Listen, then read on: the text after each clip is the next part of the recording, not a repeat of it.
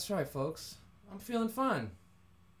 How are y'all doing? Feeling a little nervous? I don't really know. It's been a little bit of uh, trials and tribulations since we last touched in with you. Uh, just to keep everybody up to speed, it's your host, your boy, the Zura Zapata himself, Ichikano Thanos. Just trying to snap my fingers once in a while. The Cholo Charles Barkley, thank God, very quite negative. Um, and yeah, the quarantine Quetzalcoatl. We'll end it like that. It's your boy, Mario Caballero. Uh, follow me everywhere at Puro Caballero. It's P U R O C A B A L L E R O for all you gringos. And this is another episode of the Puro Caballero Show, porting live from a quarantined apartment in Los Angeles. That's where we're coming from. And things are escalating like crazy. Every other day, there's like a whole new situation. There's another rules and regulations that get coming out uh, from both uh, the CDC. It's like um, the freaking federal government, state government, cities, like every single part of the of uh, you know people have legislation over other people have had put up some form of either recommendations or you know it's outright uh, prohibiting a bunch of shit. I don't know. You know what I'm talking about. Uh, for everybody who's chilling with me on the live stream, thank you so much. This is gonna be the first time I'm doing this shit. I am up on Twitch at the moment. You can follow me once again, Puro Caballeros, where you can find me. Uh, pretty much on most of my socials. Uh, uh, revived the Twitter account the other day just to get my thoughts on John Wick 3. I, uh, this is like the third podcast in a row I've talked about doing said thing. But regardless, you can follow me on there for random thoughts. Um, and then, yeah, Instagram is the biggest platform. Uh, but yeah, you're tuned in. Uh, you can find us everywhere. You can listen to podcasts for the most part. That's uh, Spotify, SoundCloud, Apple, uh, Google, you know, Stitcher, TuneIn. I don't know how many other uh, other ones besides that there are out there, but yeah. Tune in, bro. Um, this is episode number seventy six, if I'm not mistaken. Let me get back to my topics here. Uh, I'm kind of all over the place because the world's kind of that way. It feels like recently. It's like everyone's kind of freaking out and shit's getting chaotic, and everyone's maintaining their proper distance and the whatnot. But mentally, it's like tough to keep it straight. To be honest with you, at times, uh, we're in a, a current era of social distancing where we're keeping everything six feet uh, or more for the most part, and um, not a lot of contact, emotional contact between people. So I think this is affecting people a lot it is myself. Even just giving a handshake or dapping somebody up, that's just uh, you know something we take for granted. I would say it's uh, um, just the little things, the little contacts and all that. But uh, yeah, we're just keeping it moving. We're just trying to do as best we can in, in the current state. Trying to connect digitally, as you could see. Uh, me myself, I've been getting very bored up in the crib, uh, just staying here, kind of lonesome. Um, I do have a roommate, so that makes it uh, a lot more bearable because I have someone to uh, converse with and just uh, yeah, um, don't have to take care of the whole apartment by myself uh, and that kind of stuff. So it's uh, yeah, I guess not as bad for other people. But uh, LA, I've talked about it before, can be somewhat of a lonely place for despite how many different people you see on an average day and come across. So um, yeah, a lot of people are very, very much uh, kind of thinking about themselves in their own bubble, uh, for better or worse. But yeah, it's uh, you know without having a strong family connection, I can tell like a lot of people are kind of going through it, and it's uh, it can be a difficult thing, man. It can be a difficult thing, and I just do not want to um, underestimate the fact that you know you just gotta um, that, that there are those difficulties out there, but um, you know for each and every person they got their own way of dealing with things. So um, whatever that method may be for you. I just hope that you kind of are able to hunker down and explore that for um, at least a few weeks. It's gonna. It only has been maybe a strong week of people doing stuff like that and kind of, you know, keeping up uh, with the distancing and everything, which is something that people in other countries who have been hit harder have been doing uh, for weeks or months now. I know China's been putting stuff on lockdown since like January. I think we've talked about it a few different times, but uh, they're finally starting to show uh, some progression and the treatment and being able to identify people who have contacted the disease and are at risk of uh, making that uh, positive infection turn fatal. That is uh, something that we definitely need to stem because this disease seems like it's going to be uh, something similar to influenza, uh, various sorts, where it's just gonna it's gonna pass through the population, and it's gonna be uh, not always uh, a lot of times asymptomatic. I've never heard that word asymptomatic more times in my life than I have in these last couple weeks. All right, basically not showing any symptoms. So that's uh, that's a problem. Just because it kind of lingers in the body for weeks on end, uh, apparently, from what we've been told, that uh, what that means is that it could pass through a higher number of people um, before really, you know, bad symptoms are shown in a lot of people. So that becomes more of a challenge than if it was the other way, which is something like kind of like the flu, from what I've been told, where if you know you get your symptoms pretty rapidly and it hits you kind of hard, but once you identify it, then you can like kind of treat it and be more direct with it and make sure you don't pass it on to you know your loved ones or just other people you're in contact with on a daily basis. And that made things kind of dicey here in, in america especially los angeles being a big city a place where you know millions of people live here but thousands of people regularly are traveling in and out of. And so it, when the news came that this disease is uh, airborne instead of through contact or uh, you know some sort, that made things even more more troubling because, I mean, that just means it can just linger linger on stuff for quite a long time. So yeah, it makes it makes it difficult to contain. Yeah, freaking sucks. Um, there's a lot of cases that just keep popping up. It's not uh, super fatal for the majority of the population, which is some good news. But I mean, they're talking about what like um, majority of people who are like over 55 60 those are the more pe- the people who are most at risk i think they have generally a more weakened immune systems so that will kind of play into it they say people who have um, like respiratory illnesses. That's another thing because it's like contacted through your throat and yeah. Um, let me see who else. I want to give you the straight facts as best I can because there's been a lot of people coming up with a lot of conspiracy theories about what this shit's ongoing and, and what it's doing and how it's wrecking it. And in regards to the creation of it and how uh, China's control or lack thereof, depending on who you ask, uh, of the situation, it's uh,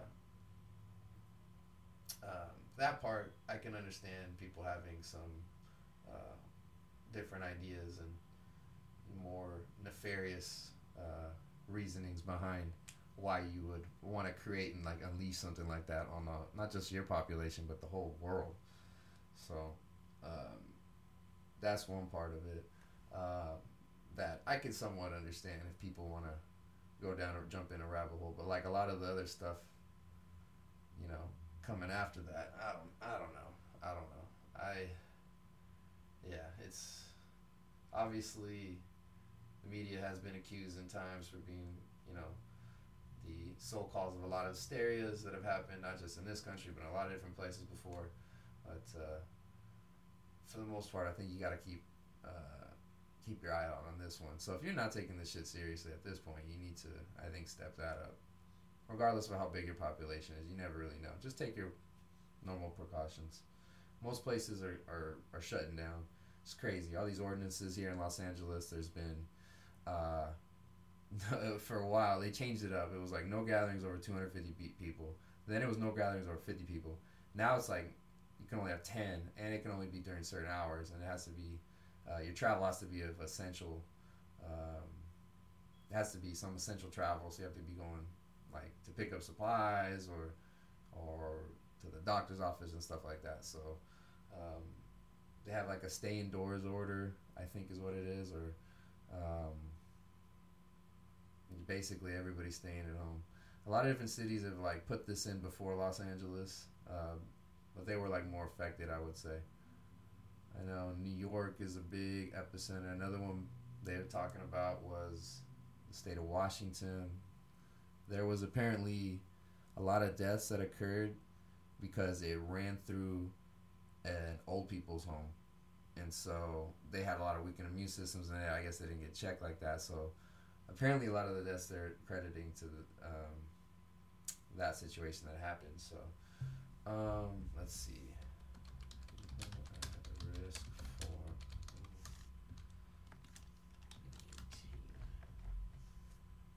Let's see here. CDC. Huh. I think, yeah, smoker. Let's see here. Forbes. Uh, da, da, da. Yeah, so like one of the issues, I guess, with a lot of deaths that happen in China is a lot of them do smoke cigarettes too. And then they were saying that It- Italy in, Europe is one of the big hubs. Spain has kind of also kind of become one recently, but in Italy and in Spain too, they they have a like a more a- older aging population that lives directly with the families, so they would come into contact with people who are younger who might have gotten it, not shown symptoms, and then passed it on to other people.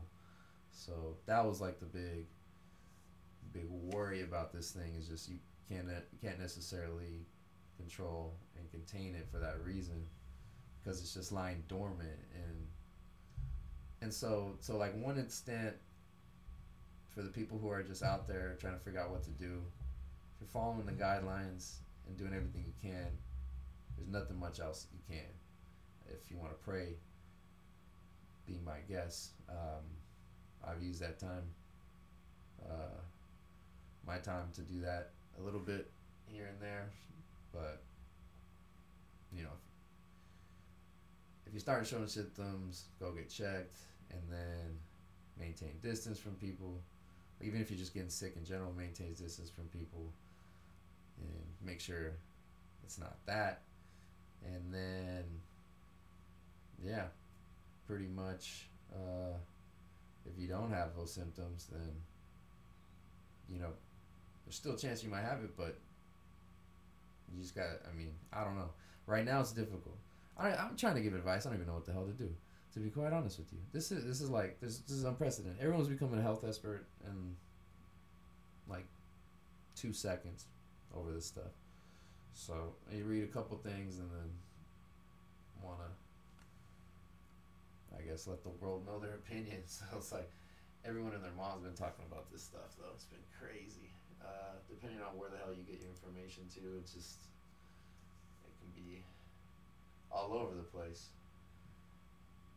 And that's just not even speaking politically in this country and like what there's this onset of this virus is you know resulted in in that whole field because we can get into that a little bit later but god damn um, like talking to just different people and just getting the different opinions or just seeing some of it online mostly i've been in a lot of comedy groups and i've been watching uh, some of the posts and stuff like that because uh, people have been putting up their own things uh, during this time. I tend to, I think I've talked about it before. come across Facebook pages every once in a while on my day job, so I use that excuse to like check that shit up. So yeah, I'm up on them groups, and I used it to pick up gigs and network with people and stuff like that. But yeah, since this has basically shut down the whole entertainment businesses, not just comedy, um, in particular, everybody's got a lot of free time on their hand. Um, and they're kind of pent up and people are getting frustrated and stuff like that. I could sense that. But people are getting, some people are just like super not even paying attention and not even uh, thinking that this is that big of a deal. Um, I would say. Being a little too uh, undercautious there. Yeah, shout out to this uh, weed shop that I don't know. Anyway, got this purple train wreck and this fucking incredible that I put up in this J. Oh my goodness, this shit has got me going. So that's why you're hearing a lot of ums and ahs and, and all that shit. So, what can I say? I'm doing my thing. I'm figuring out my way to cope. Y'all can do yours. Um, that's the other thing too. This has been like a crazy time for uh, people to be drinking at home. Nobody's got shit to do. It's just like uh, everyone's excuse to just get just like fucking faded during the middle of the week. Just like keep it up, doing it on the regular. And I ain't gonna lie, I've been drinking a little bit more than I might on the normal. Been going through for a couple bottles of tequila. I ain't I ain't gonna lie. I ain't gonna lie. Some some Bruce, some brewskis. Mm. Has that sip on this bottle? What's up? Mm. Hell yeah. Um, yeah, let me keep reading this article. We haven't even gotten to the sports yet. And that's what's going to be the bulk of this this goddamn episode, uh, because this has touched every single part of humanity, and that's like no understatement. But sports has been one of the bigger ones uh, because the live entertainment aspect is like a huge portion of it, and then it's also kind of some of the reasons why it's I think it's spread in certain areas, uh, in Europe in particular. We'll get into that a little bit later. Um, let me see here. Um, say, yeah, they're saying smokers are at big risk. Mm, let me see. It's like in China, it's all tobacco. You might get killed if you got weed over there. Coronavirus in children. Who is at most risk? Let's go. Pre-existing medical conditions such as asthma. Oh shit, that's me. Diabetes. Um, goddamn, that's my dad. Uh, and heart disease. Um, I think I'm okay there for the most part. But we're gonna knock on wood. I think my mom's side of the family might have some of that. So yeah, it's not good. That's like uh, a bad Venn diagram. At least I'm uh, I got the young part and the health, the getting healthy part. Uh, trying to do my part on, on there. That was one of the things they advised. Just try to remain overall just pretty healthy for the most part, and just do your best to avoid groups of people and contact and all that stuff. So it was kind of crazy. So like last week, they put in uh, recommendations of people to work from home, non-essential stuff, which my job would fall under that category. So it took a minute though for for them to decide that they wanted everybody to start working from home, if uh, if at all possible. Which I've like gotten this set up and have been able to do for a little over a week now.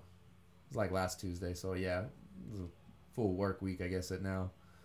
Uh, today being Monday, uh, the twenty third, so that kind of got put into place. Uh, so I went into work like went into work last Monday, and before that, did like uh, my forty eighth mic of the of the year so far. Did a little open mic out in Inglewood on the Sunday, and then uh, went to the gym that day, and like right after, I was like, all right, I'm just gonna get a workout in.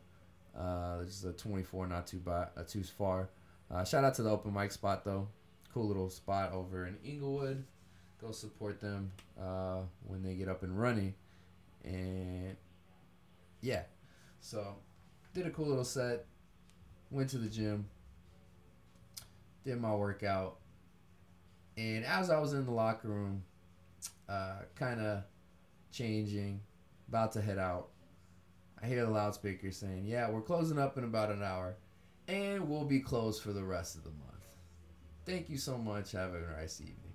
I was like, "And the rest of the month? Are you kidding me?" I think what was last uh, last Sunday was the fifteenth. I was like halfway through. I was like, "Oh damn!" And there, there was like one dude in the gym. I was all pissed off, but I was completely. I was like, "All right, cool." The, I completely understood it.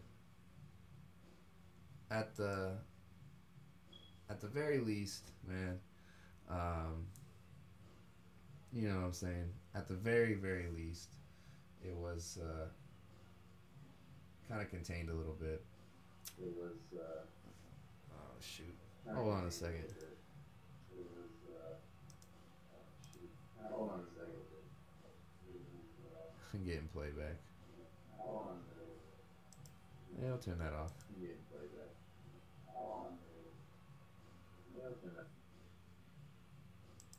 Boom, boom, boom.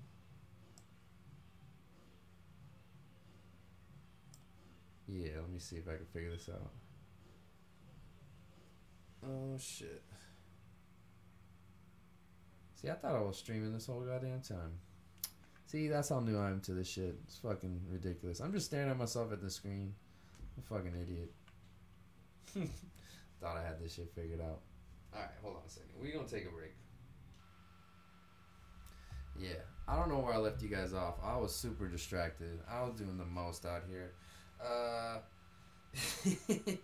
yeah, didn't help that I'm a couple drinks in and a joint in too to add to the festivities.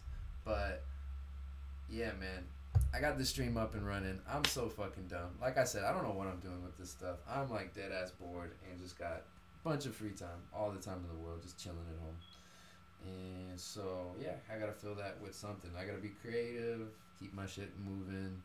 This is the next level, Holmes. Yeah, man. I don't know if YouTube's a thing moving forward. Shut up. I don't care who read my email. Um, they're kind of, I don't know, getting a little dicey up on the tubes, bruh. Uh, I be spitting some shit from the hip, too. Man, yeah, I don't know if they want me on that shit. So I just uh using it for my tools uh, as needed in the comedy game, and yeah, my my one form of entertainment. But I don't know. I don't know if I like the ecosystem and the vibe from where it's at versus where it was. You know. No, maybe. I don't know. I've been on YouTube for a minute. Since it pretty much came out, since like the MySpace era was like 07, 06 ish, right around that range. And yeah, man. Shit. You know, YouTube back in the day, it was like really truthful though, because like the top videos were really legit, really legit. The top videos, like you could search for uh, by views, uh, rating, all that stuff. Nowadays, you can you can't even like barely find like actually what's legit. Like you look in the music section, and it is uh, a lot of stuff that's just like pushed by like the major labels, which uh, can be very uh, fire. I'm not gonna like knock the labels for not being able to produce stuff, but some of that stuff you're like, is this really the top top music that's going on right now, or are you just telling me like this is the top music? You know what I mean? So stuff like that, you kind of get hit to. You hit to like certain uh, algorithms and craziness of like what they suggested titles of what they show you. Like back in the day, I used to be able to go deep into wormholes and stuff, like crazy. Um, I don't know why I'm going on this crazy YouTube rant. Yeah, eventually people figured out how to monetize on there, and they got kind of pissed off, and so yeah, when YouTube basically became an entity of Google once the original founders kind of sold it, it there was a you know basically open open game to changing some of the formats and all like the capabilities of the website but also figuring out ways to monetize the hell out of it. And that place is just like ad city nowadays. There's like hardly one video that goes by before you see like three million and a half ads that be popping up right before freaking crazy. I still enjoy a lot of the content on there, but even then, they'd be like, they'll have ads at the beginning, they'll have ads in the middle, they'll have ads at the end, um, and then if you don't hit like stop ad, they'll just run another ad right after, and another one. It'll just be endless loop. Um, yeah, like if you're just like you know, not paying attention that shit's real. I'm like, my goodness. My goodness. Shit's crazy. Oh, man. Shit is wild. Um, yeah, that being said, you can find two of my last, uh, most recent stand up uh, sets, uh, stand up gigs, I'd say, extended sets. They are on my YouTube page which you can uh, basically just type my name, Mario Caballero. And you'll be able to find it. All right. So, yeah, man. That's that. We're getting back to the coronavirus, yeah. So, yeah, I'm uh, definitely taking a lot of precautions with this stuff, man. Trying to try to stay healthy, stay away from people as much as I can. And that being said, there, like there's been like certain activities that they have deemed to be okay as long as you maintain proper distance for the most part, and you know one of those is like hiking. So I was able to go on a nice little run and jog yesterday with the homie Carlos. That was cool. Uh, showed him the spot that wasn't too too busy, which is a good thing. It's kind of routes kind of. Uh, a little bit harder than like a a, a nice scenic one. So it's in the medium to hard range depending on how you which way you walk it. So it's uh yeah that was that was kind of kind of nice. It wasn't too too many people uh, there, so we're able to go on a nice little run before it started raining at the end, and uh, ended up raining quite a bit. That's the other thing too. I think a lot of people who I like see and know and like uh, a lot of the celebrities and stuff like that that are living out here, they're also like going through LA like when it rains because it's been raining like crazy these last few weeks. And as mentioned prior, a lot of people freak the fuck out whenever it's like a little bit, a drop of rain that goes over here, uh, that comes down people just don't know how to act. I don't understand it. But yeah, it's been raining like crazy these last like two three weeks, and I haven't been able to get my freaking uh, car wash. Well, I haven't had the chance to do it. I don't know. I don't know. Uh, what else? Um. This COVID shit is crazy. It's fucking crazy. Getting kind of restless. As I mentioned before, been trying to do home workouts. Did a few. think I did the third one today. Yeah, third home workout. It was crazy. So I was trying to get some dumbbells of like almost any weight, and I was checking out like all the big fives and Dick Sporting Goods, and they were all sold out. I eventually found some at one store. It ended up being like 50 pounders, so I'm like, oof, oh boy. I can't do everything with that one. Thing, VJ left one that is a 10 pounder, so like, gonna kind of fill in for the most part be able to do something. Something. Yeah, I feel like if I would have got a, thir- a, a 30 pounder a 25er, I'd be perfect. I'd be able to do everything. So, uh, alas, alas. So, we'll see. They shut gyms down. Yeah, that Sunday. It made all restaurants forced to be delivery or takeout orders. They have like contactless delivery at a lot of places where they'll drop it off wherever you want them to. And yeah, a lot of places are struggling right now. A lot of people out of work. A lot of people out of work. It's kind of crazy. This uh, UI unemployment claims going through the roof right now. Oof. Tough times for a lot of different industries. I kind of feel for the people who are doing, you know, comedy just uh, to pay the bills, and we're getting by, because yeah, now you got to return to them side gigs a little bit if it's, you know, if you don't have a little bit stashed away, and that's a lot of people, to be honest with you. Um, so, uh, I mean, not just comics in general, a lot of people. They're uh,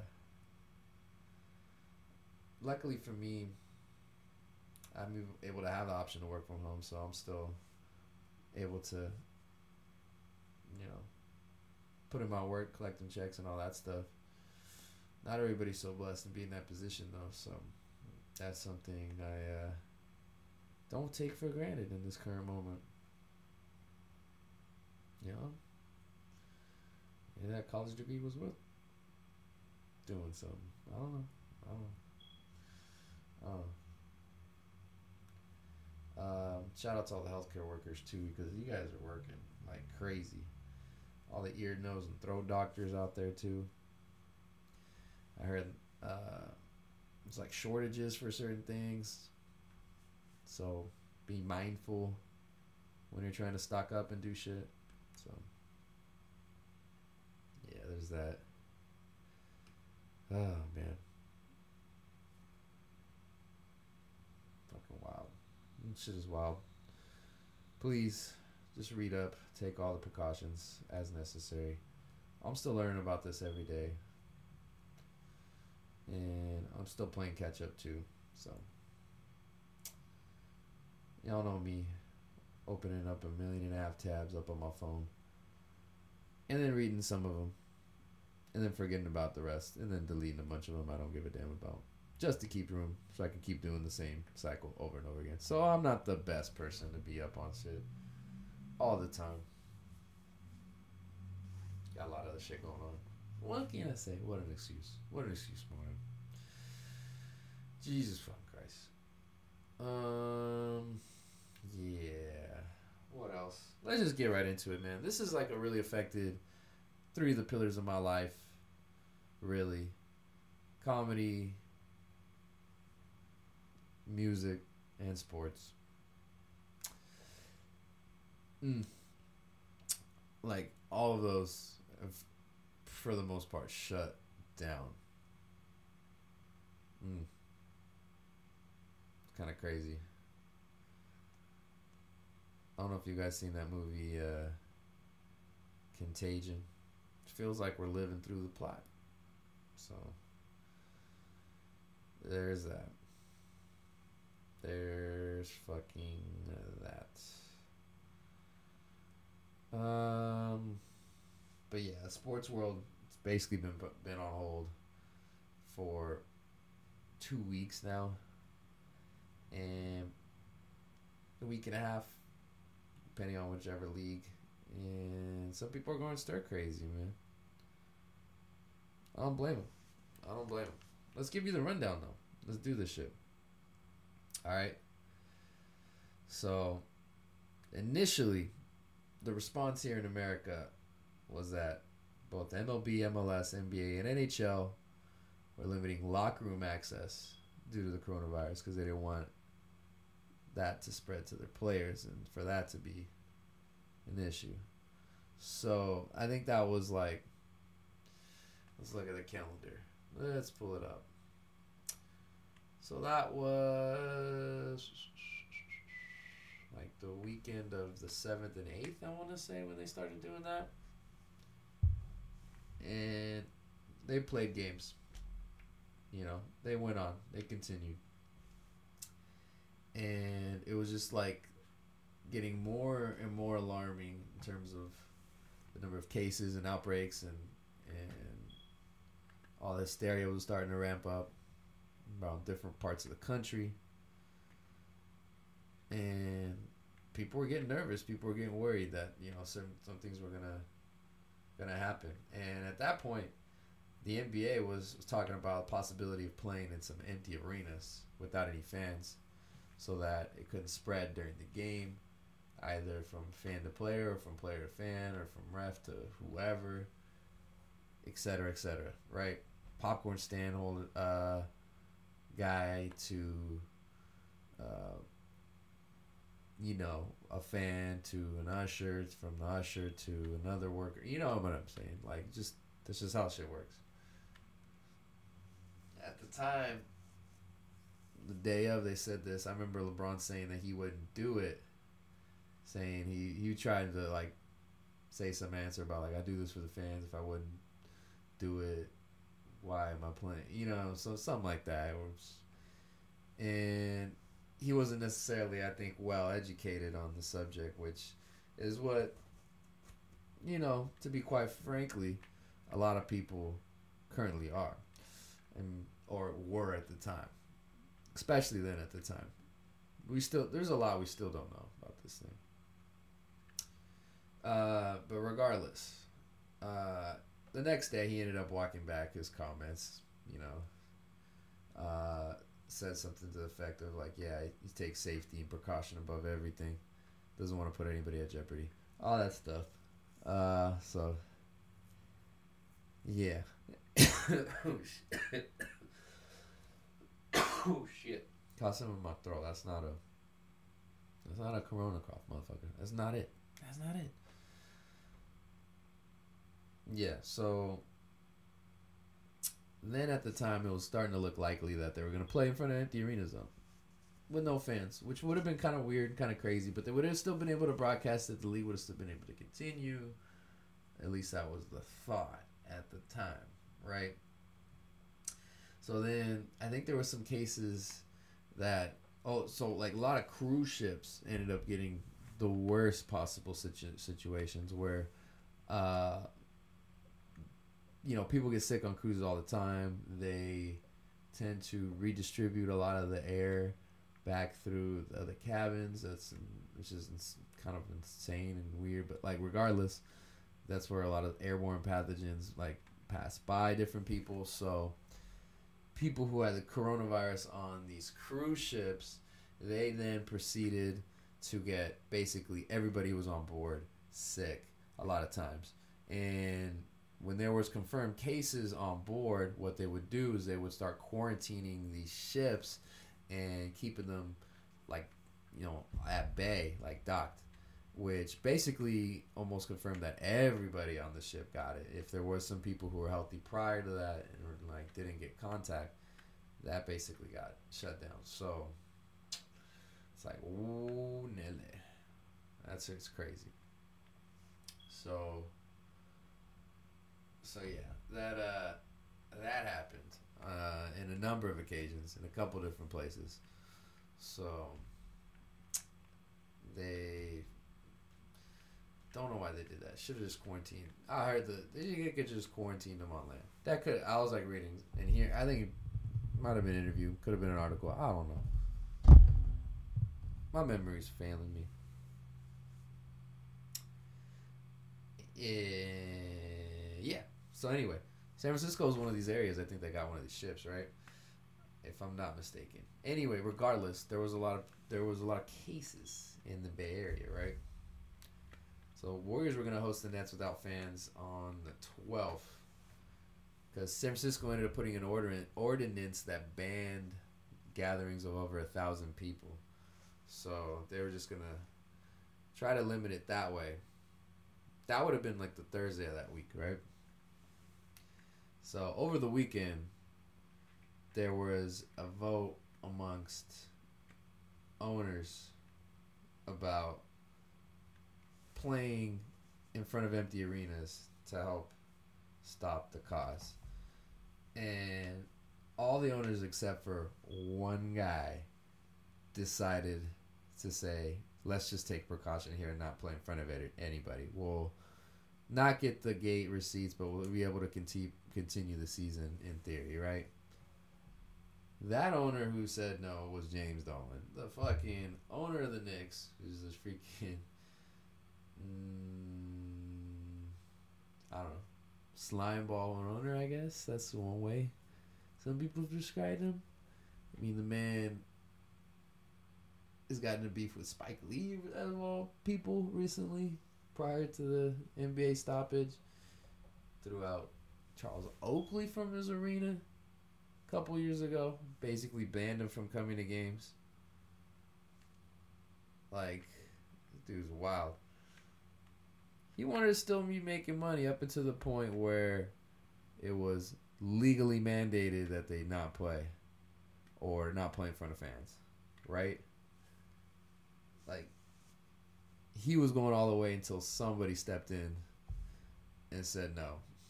So, anyway, that kind of got swept under the rug real quick because on what is it Wednesday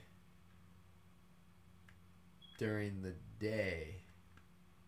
Nah, it was like maybe four, five o'clock, five o'clock ish, four thirty ish, some sometime around then.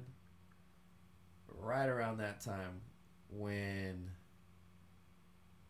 they uh, Utah Grizzlies and Oklahoma City Thunder were set to tip off when there was it was kind of weird. They were about to start, and the Utah Jazz team went back into the locker room, and apparently they ended up finding out prior to tip off that Rudy Gobert, starting center, had a confirmed case of the coronavirus, aka COVID 19. Being the first NBA player that we publicly know who has contacted the disease. So, they subsequently canceled the game and uh, basically after the day ended, canceled or postponed the rest of the season uh, from that point forward. So um, I was at the time concerned because I knew that something drastic was maybe going to happen. So I went home that day thinking that I was going to get an opportunity to watch my Sacramento Kings play one more time uh, at least in a normal situation, normal circumstances, in front of fans, and uh, you know, prior to things maybe drastically escalating. I thought I was gonna get that opportunity. I turned on the TV, and turned out, I think it was the New Orleans Pelicans who were gonna play that night. So I was gonna watch. I wanted to watch Zion too, man. Another team they're competing for the eighth spot with. Yeah, so, turns out the ref from the game, Courtney Kirkland, ended up refereeing the Utah Jazz game a few nights prior, and was very well within that time frame of uh, you know where, where he could have been infected and could have been spreading the disease everywhere. So, Pelicans saw that after it was announced that Gobert had the disease, and they were like, "Yo, man." We're not gonna take. We do not want to take this chance whatsoever that we could possibly get this disease. We do not want to play tonight. And the Kings basically said, "All right, we totally understand. That's completely cool. Let's not play then." So they postponed that game as well. So very disappointed in that result in that regard, but you gotta be you gotta be smart about it, right? Don't take uh, you know I don't know. I'm thinking of a fucking analogy and I can't think of any. Basically, don't be dumb today. Don't seem smart today. Be dumb about it tomorrow. I don't know. Some shit like that. Um. Hmm. Let's see here. So yeah. So Gobert got affected, man, and that changed pretty much everything because like there was a lot of dominoes that ended up happening. But regardless, it was also confirmed that Donovan Mitchell also got the disease from that. Oh, oh, also, also Gobert. A day prior, was in a media interview and was making light of the situation and came up after an interview and touched all the microphones from all the reporters as he was walking out of the place. Apparently, he wasn't giving a damn in the locker room. He was just like uh, horsing around with his teammates. I guess like he might typically do, but you know, in light of the situation, not being very very smart, and he's caught he's copped to it too. He, yeah, he wasn't acting right in in that regard in that situation. Hmm. But yeah, Mitchell. He's got a locker next to him. So probably got the virus that way. So he's now been on lockdown. I think he's feeling all right. I don't think he's got symptoms or anything. Gobert got the symptoms pretty bad. But the Jazz, a few days prior, were playing the Detroit Pistons. One of their big men, Christian Wood, was guarding Rudy Gobert. And guess what? He tested positive as well. So, who knows who gave it to him? Who cares? Cat's out of the bag, pretty much. And yeah, and this stuff is uh, escalated from there in a couple different regards too. But uh, um, oh yeah, oh yeah. To circle back though, uh, Courtney Kirkland, he was isolated in Sacramento after they found the news about Rudy Gobert, and he ended up testing negative on the 15th, which is very good news. So that was like five days after, four, four days after. So that was a positive sign there that none of the Pelicans or the Kings could have got uh, contracted the disease from him. So that's that's a good thing. That's just it's just so crazy. It's just the luck of the draw a lot of times. So I guess for a lot of people, it's like whether you have it or whether you don't have it, you just can't. Once you, as long as you're following the guidelines, you just can't really stress about it, man. They say try to not touch your face, wash your hands. Um, yeah, keep your social distance, avoid contact, and yeah, man. Basically, keep your circle small. No gatherings of over ten people in California. I want to say. Yeah, man. Tis what it is. So yeah, my roommate David, he's here, but my other two roommates they're gone. So uh, Alan down in SD, think Fiji up in Lodi. So what up, folks? Uh, what up? They uh, yeah. I don't know what I'm saying about. Let's go back to NBA.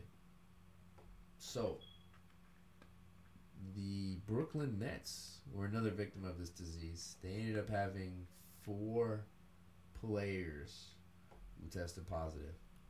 One of those players who confirmed it himself on Twitter was the one and only Kevin Durant. And I don't know if it matters or regardless like a life in danger It doesn't really matter if you're a superstar or a role player regardless it um but yeah that sucks though that was like one of the big major superstars i guess in america like on the people's radar that got the infection especially in the sports world i'd say appearing asymptomatic. He looks okay. So we'll see. We'll see what happens. But there was a lot of cases. New York City, upstate New York, was a hotbed apparently for for this virus spreading. So you know, for it to be a Knick or a Net, that wouldn't have been super shocking. Super super shocking, but still unfortunate. So yeah, NBA ended up suspending practices, uh, and they suspended the season at least thirty days. But uh, that ban on practices, I think, has been pushed to indefinitely, if I'm not mistaken. So with the loss of games comes the loss, I think, of paychecks potentially. The NBA says that the players are going to get paid until April 1st, and they have not spoken or talked about anything past that date in particular. So that's still like up for discussion. So we'll see what happens. But for the people who are really feeling it are like the arena workers and the people who, you know, aren't the most well off, working pay paycheck to paycheck and stuff like that. So there's a lot of questions in terms of what are they gonna do, what's gonna happen with them. I mean, because it's just like a lot of them just average citizens and stuff like that, you know. Some of the NBA players and some of the teams have kind of stepped up. I know Mark Cuban said he had a, he's gonna have a plan in place. Hopefully, that's been implemented in the days since. Kevin Love ended up donating 100000 of his own money to the Cavs arena staff during the suspension. Um, Zion pledges to cover Pelicans arena staff salaries for the next 30 days. Very nice of him to do. Being a very young player on a in a new in a new town, in a new city. And you know, very good of him to step up there. Kyrie Irving, I just read about this today, donating 200, 323,000 to Feeding America. And he plans to, to, to donate 250,000 meals to the New York area. So, I guess as much as people want to, you know, complain about maybe his encore game, it's a very very nice gesture off the court. So it's good of him to do so. So feed just uh, a little bit of everybody, helping the arena workers, all that stuff. But yeah, we have more tests though of more cases, more symptoms of this COVID stuff. One certain case though came from a child who got diagnosed from it. I think I want to say New Hampshire. This child was attending a New Hampshire game, or not New Hampshire, a Boston Celtics game in the New England area with his family. He received an autograph from an NBA player at the Celtics versus Jazz game. So it is very likely that Gobert or somebody in that kind of circle probably had the disease. Maybe Mitchell. Could have been Mitchell. So if he got a, an autograph from one of them, that could have been it. It could have been one of the Celtics maybe prior to that. Who knows? One thing we do know is that Marcus Smart and did end up testing positive, although he didn't have any symptoms either. So, like, it's kind of crazy. Like, how would you know? Just wouldn't know. Let's see. A member of the Nuggets organization tested positive on the 16th.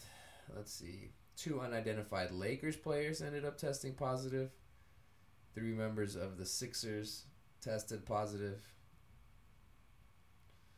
And like I was talking about in the intro, that nobody really saw because I don't know how to Twitch stream, apparently. Fucking idiot. Uh, yeah, man. Charles Barkley ended up testing negative. He was showing some symptoms. He was gonna go on an episode of uh, Inside the NBA on TNT, and because I was like the day after, they ended up postponing the season, and so they're gonna have a special episode, special edition just to talk about it, and yeah, he decided not to make it. He called in to the show, but yeah, it is what it is. Apparently, the NBA uh, was- targeting a June return. Mark Cuban says that that could possibly happen in May. These are all project uh, conjecture, all projections in terms of what the heck's gonna happen, and how would you be able to keep all the players in a safe environment and to ensure upon that. Like I don't know where we're gonna be at that point. People are talking about this this whole quarantining situation, like it's only gonna happen for a week or two, and not maybe longer. I think we gotta be a little bit more realistic about you know the situation. It might be taking you know, it might be a month or two before things get start to resume, be coming back to normal. That's just my opinion, but hey, man, who the hell knows? It's up to it's up to God at this point if you believe in them. Mm. All right, so yeah. Basically, this is mess. This whole season thing being postponed is messing everything up in the calendar and the scheduling of a lot of stuff. And so, one of the things is that agents and prospects and NBA executives are bracing for a delay in the NBA draft. So they think it might occur uh, maybe after a postponed season. I don't know. I don't know. I don't know. Ugh, I have a like couple notes in here from like life in basketball prior to this. Let me just tell you what I wrote on here, because this all like happened like right before like the NBA started postponing. Lakers show out versus Bucks and Clips LeBron MVP. He had a terrific weekend, and was pushing for the uh, another MVP trophy. And Lakers were pretty much uh, sealing their fate as the number one seed, really stomping on a couple of the top competitions.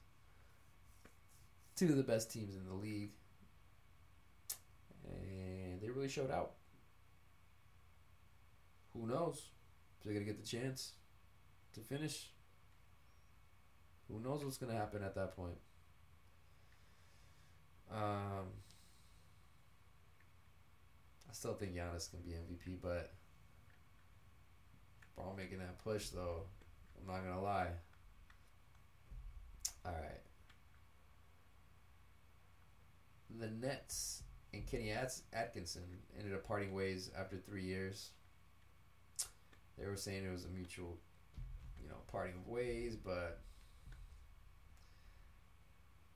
I think he lost a locker room, and in particular, probably the new guys who showed up, which were Kyrie and KD, and then their homie DeAndre Jordan. Yeah, so there was some drama there. So, uh, yeah, so he's a pretty damn good coach. We'll probably get another job somewhere else. We'll see where. Draymond Green and Charles Barkley were going at it in the media back and forth. Charles kept calling out Draymond's triple singles. oh, fucking dirty. Doing them dirty. Oh, shit. And Draymond didn't take no, uh, uh, take no shit. So, yeah. Uh, let's see what else. Speaking of uh, round mound of rebound, uh, Chuck was planning on uh, selling his MVP trophy and other memorabilia for affordable housing in his hometown of Leeds, Alabama. Very generous move of him, and yeah, that's something that not a lot of people might be willing to do. Some people consider it their prized possessions and stuff, but hey, man, I don't blame them.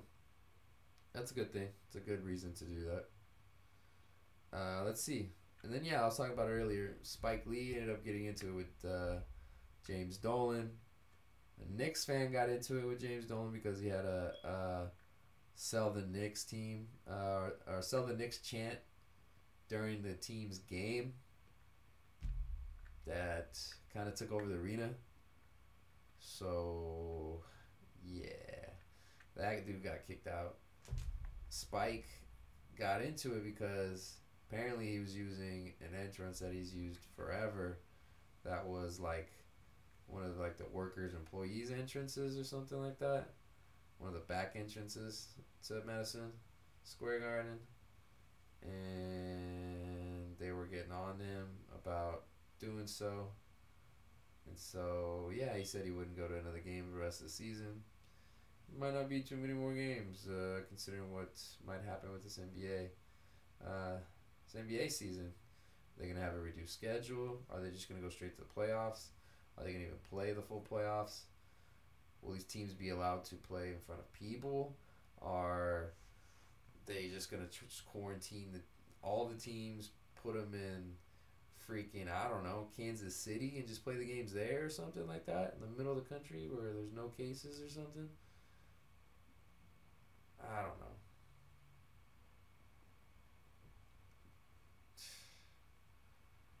Crazy, crazy. So many what ifs, so many what ifs. But yeah. I don't know how we got down that hole. Anyway, um, yeah, college basketball. I, you know, I don't talk. Lord knows I don't talk about college basketball that much on this podcast, but um, this is what the NCAA executive said on three ten. No plans to play tourney games in empty arena. I want to say it was like 312 or 313 that now the NCAA tournaments. No, it was I was on like the 11th, excuse me. Games gonna be played in front of uh, empty stadiums and arenas without fans. And on 312, the whole damn tournament just got canceled outright. Not postponed, canceled. Like it's not happening at all crazy. They did that for all the postseasons for all the spring sports and the remaining fall sports that were happening. So yeah, no college baseball this year either. Crazy, crazy. But uh, also in basketball news, the big three, the league for a lot of ex NBA players to go play half court and shoot four pointers, run by Ice Cube partially, uh, founded. They're trying to do a quarantine tournament where they take the players and they basically live in a mansion. They're gonna make it like reality TV style, and they're gonna, you know, be, be on teams and they're going to play tournaments against each other basically. So I think Ice Cube's gonna try to work out the logistics in that. I mean, they're gonna make sure they're all tested and everything, and everyone's good. So we'll see what happens. We'll see if that happens, because Lord knows the world will be starved of some basketball viewing. That's for sure. That's for sure. Yeah, that's like a couple big pillars, man. Ten posts, NCAA tournament, March Madness. Should have been like the second weekend of that. Should maybe be talking about my bracket right now, and how I didn't know anything about this whole college basketball season, and just really didn't didn't bother. But alas, Mother Nature has spoken. And we gotta listen. All right. So following the NBA, NHL ended up canceling their season on uh, March the twelfth. Now there weren't any confirmed cases amongst any players until the seventeenth, when an Ottawa Senators uh, player, which they, I don't think they've announced who who it was. Um, even if they did, I wouldn't even remember. It's, it was not a superstar player for them. They, yeah, tested positive. So, another sport down. Boom. MLB, they ended up uh, canceling the rest of spring training and also pushing the start of the season back, which is now indefinitely. There is no strict plans, I think, for baseball for them to get moving forward. Yankees had a minor leaguer had a first corona case on the 15th, and they had a second confirmed case on the 17th. Apparently, the first player is doing okay. This is eight day eight days later after the first news happened. I was reading about that earlier today. Um. So yeah, let me see what else. Uh, uh, some of my notes are scattered. I got a shit ton of notes. Uh, let's see. Oh yeah, so Mariners. So Washington, like I said, Washington was hit a little earlier than some other parts of the country. So the Mariners were gonna move two of their opening series due to a ban by the governor on gatherings over 250 people. They ended up having to postpone a couple of the Seattle Sounders matches at the time. Um, yeah, both of those got postponed because MLS ended up postponing their full season, and then MLB right now at least until May, the earliest. Oof. So yeah, some of the things ended up being popping up, like I said, the Bay Area. They were saying the Giants versus A's exhibition was not going to happen at Oracle Park, and yep, and season's per- currently on hold. Uh, one good thing that the MLB did say, all the 30 clubs did pledge $1 million each to support their own employees during the delay of the season. So, every little bit helps you know, from them. So, yeah, that's baseball news pretty much. That's baseball, basketball. Uh, what else? Oh yeah, ML, MLS got suspended. Uh, what else in America sports? I think that's it. We can probably go international at this point. Yeah, let's do that. All right. So, like I mentioned, one of the main causes I think that has made this virus spread to certain areas, I think, has been um, maybe the sporting world a little bit. One of those being the world of football, the world of soccer, international play. Italy right now, it's one of the most hardest hit. It is the it has the highest death toll in the world out of any country. They also have a very age, old Asian population and a population that lives with a lot of generations of people who are, like I mentioned before, not showing symptoms often. So, with that being said, it's uh, yeah, man. Very likely that the players are gonna get some cases. So that definitely ended up happening. So here's the kind of the timeline though. Uh, all sporting events in Italy, including Serie A, got suspended until at the very least April 3rd due to the coronavirus outbreak. Um, these numbers for confirmed cases and deaths is just completely low now. It is tragic time in Italy. They are very low on supplies, and hospitals have been filled up with people and patients.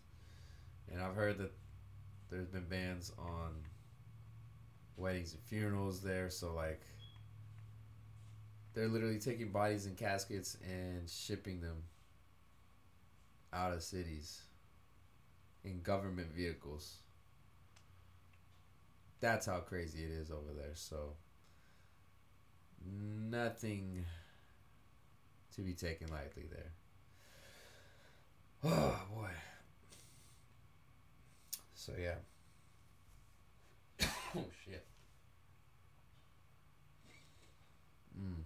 Eventually, all Liga 1, the French league, all their matches got limited to 1,000 fans through April 15th. And then got, play eventually got suspended after um, on March the 13th. So, and as well, the Bundesliga, the German league, they got suspended until April 2nd, as of March 13th. I feel like a lot of those are just going to get moved back. It's just preliminary. Nobody knows. Literally, nobody knows what's going to happen. Um, there was like a lot of games they said they were going to play in front of empty crowds. Uh, Borussia Dortmund versus PSG was supposed to be one of them. The over that weekend, this is a match that I actually happened to tune into. Juve was playing Inter, uh, Inter Milan, in front of empty crowds as the disease was starting to spread crazily through northern Italy. And, well, guess what? He ended up catching some of those players who played in that match. Uh, let's see here. I think Daniele Rugani, if I'm not mistaken, his first name. He let's see, Brown. Yeah, he tested positive, and that basically prompted uh, 121 members of the Juventus team and staff to be placed into isolation. You know, so that they don't potentially spread it to anybody else, and they all got tested. And guess what?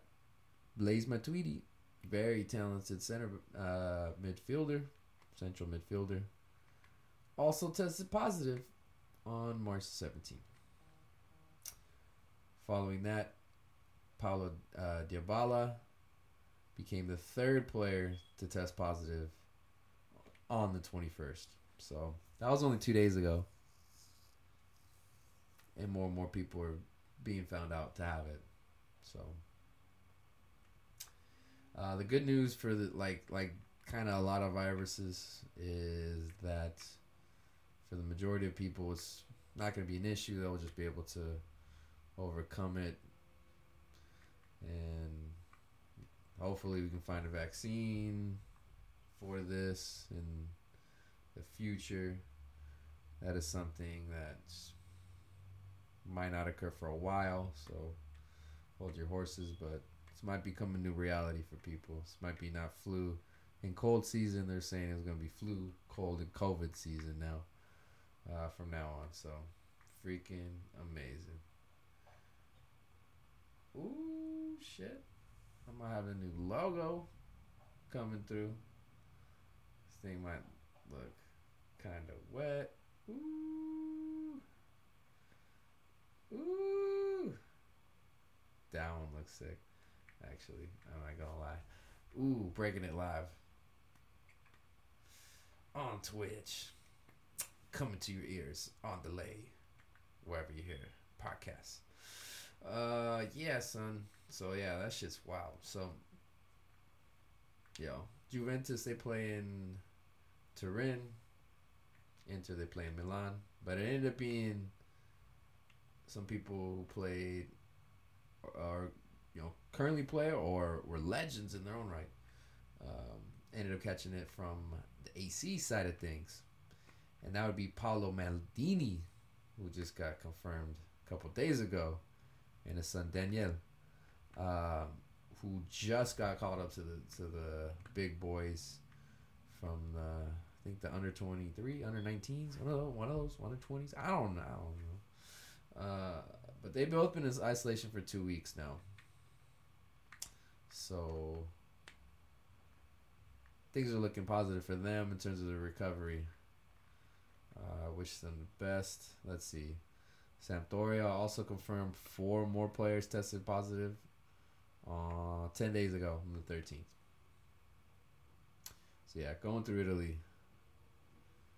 But um, yeah, at the time they were saying Champions League matches between Man City and Real Madrid and Juventus and Lyon have been postponed because they involve uh, players and teams in other countries where there are cases. But announced today the Champions League and Europa finals have been completely postponed. They have no idea when they're going to come back and resume. No, no, no. Uh, let's see here. So yeah, there was a connection though between Spain and Italy, and that came through uh, Valencia. All right, uh, and Atalanta, another team from the north. All right, so they're playing each other in the Champions League, and yeah, uh, guess what? The Valencia center back Ezequiel Garay became the first La Liga player known to have the coronavirus on the 15th of this month, man. Crazy. So after that happened, both players and staff uh, from Atalanta and Valencia were under quarantine there.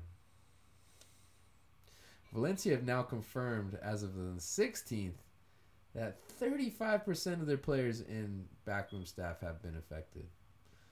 So, yeah, not very good. Not very good at all. Yeah. Prior to this happening, La Liga said their matches are going to be played in empty stadiums for two weeks. But then Barca versus Napoli match was uh, also supposed to be played that way. Then they suspended that for two weeks. Real Madrid players have been in isolation since March 12th because a member of the men's basketball team that also trains in the same facilities as the soccer club, the football club, ended up testing positive. So they're taking all precautions for that. And yeah, the season wasn't going to go on without Real Madrid playing, pretty much. So they got suspended indefinitely. But yeah, that didn't really happen until today, actually. Hmm. Hmm. I guess they're just doing a week by week. I don't know. Hmm. But yeah, it's an indefinite suspension. I think it was yeah suspended two weeks, but now indefinitely. It's the right move. Just kind of do it little by little, and see where it goes in there. So crazy, man. So this shit's been spreading like wildfire through Spain now. And I'm not gonna say it eventually it directly came from contact from there, but that's just it's a possibility. Who fucking knows? Espanyol. that team confirmed six positive cases amongst players and staff. And this was about a week ago on the 17th. Alaves announced 15 positive cases, including three players, on the 18th. They played Valencia on the 6th of March. So, whoo, oh boy. They say they could, have, they could stay in the system like three to four weeks at tops, at the very tops. Ooh boy, yeah, that's it's a lot of plane rides. It's a lot of players. It's a lot of people you interact with, the trainers, media, fans. Oh my goodness. The yeah, all the staff members, everybody, man. Refs, everybody.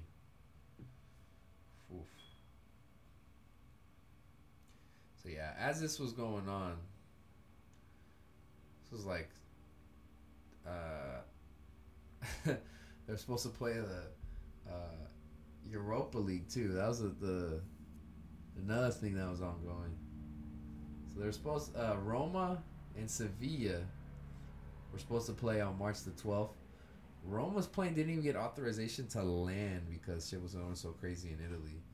But Little did they know, might have came across earlier. Who the fuck knows? Who the fuck knows? Yeah, man. Prior to that, there was a couple games played in front of empty stadiums.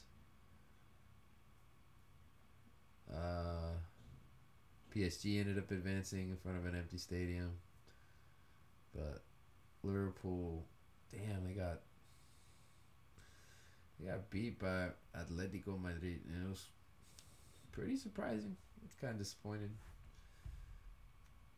Kind of disappointed. Oh. Oh. So yeah, that was a kind of a, a note that I wanted to talk about prior, but then everything happened. Who knows?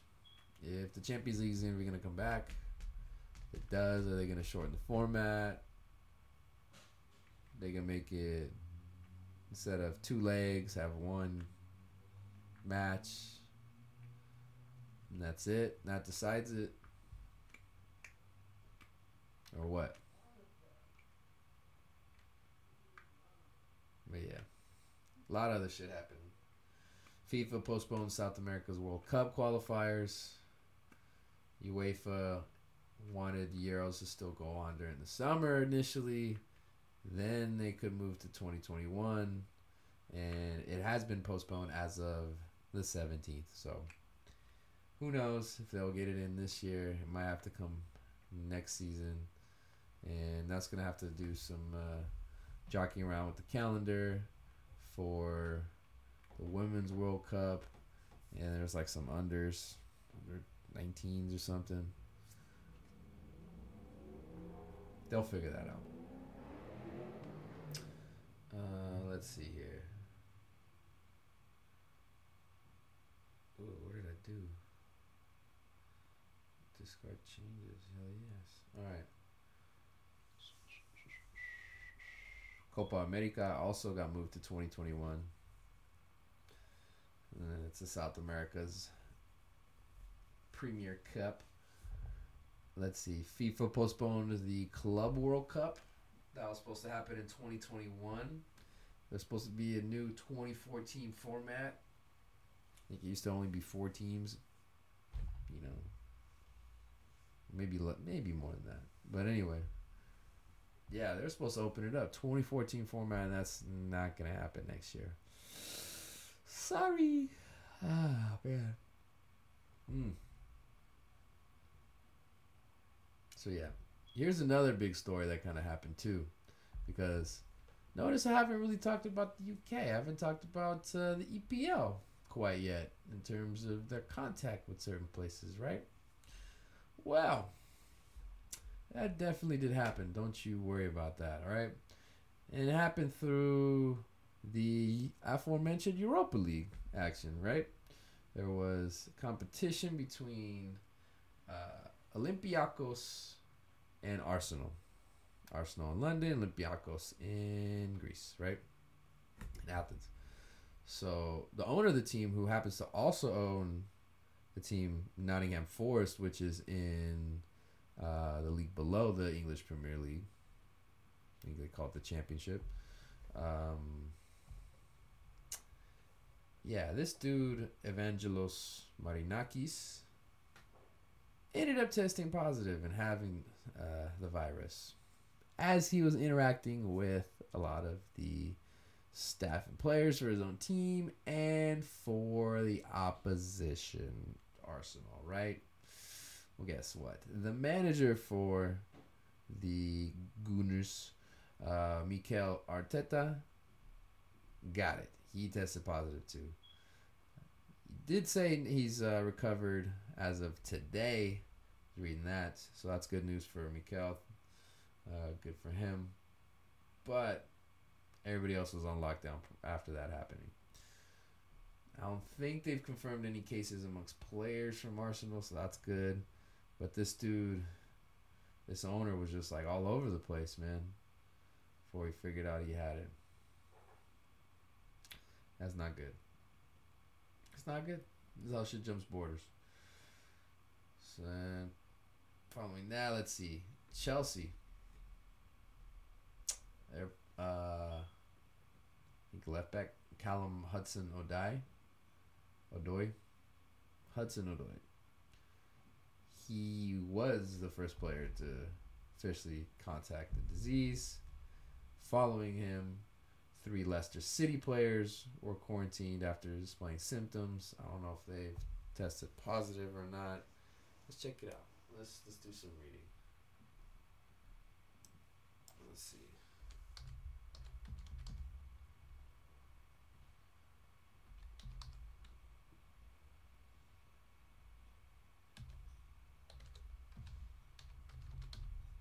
Let's see.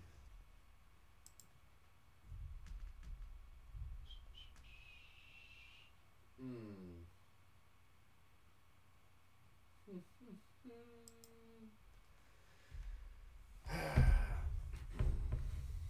Didn't say. Didn't say. But yeah, three players are showing symptoms. Not very good at all. Not good. Not good.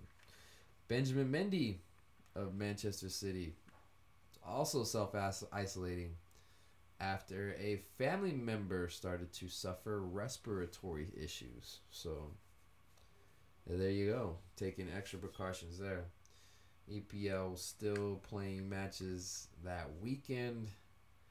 However, there was an emergency meeting called for er, that Friday, and then they suspended the league until April fourth, as of the thirteenth of this month. Right now, uh, four days ago on the nineteenth, they pushed it back to April thirtieth. So just I want to give you guys the timeline of like kind of the dates of like how shit has been progressing, because I've been trying to keep keep up with it as much as possible. So my apologies. I'm all over the place with with the dates and stuff like that, but it's just like team after team. There's this case after case after case after case. What's going on here? Let's see. The Every team, first team and coaching staff was isolated after a player reported some symptoms there. So, as a result, Champions League and the Europa League have been suspended.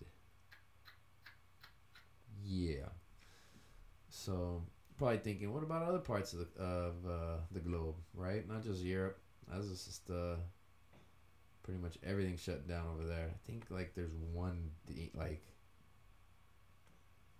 league up in like the Nordic area. I don't know if it's the Danish. It's not the Danish league. What is it? Let's see. Football. Still playing. Nope. Mm, mm, mm, mm, mm. Belarus.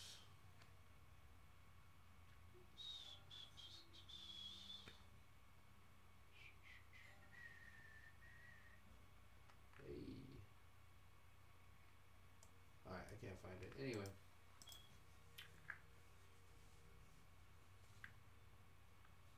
This stuff's hit North America as well.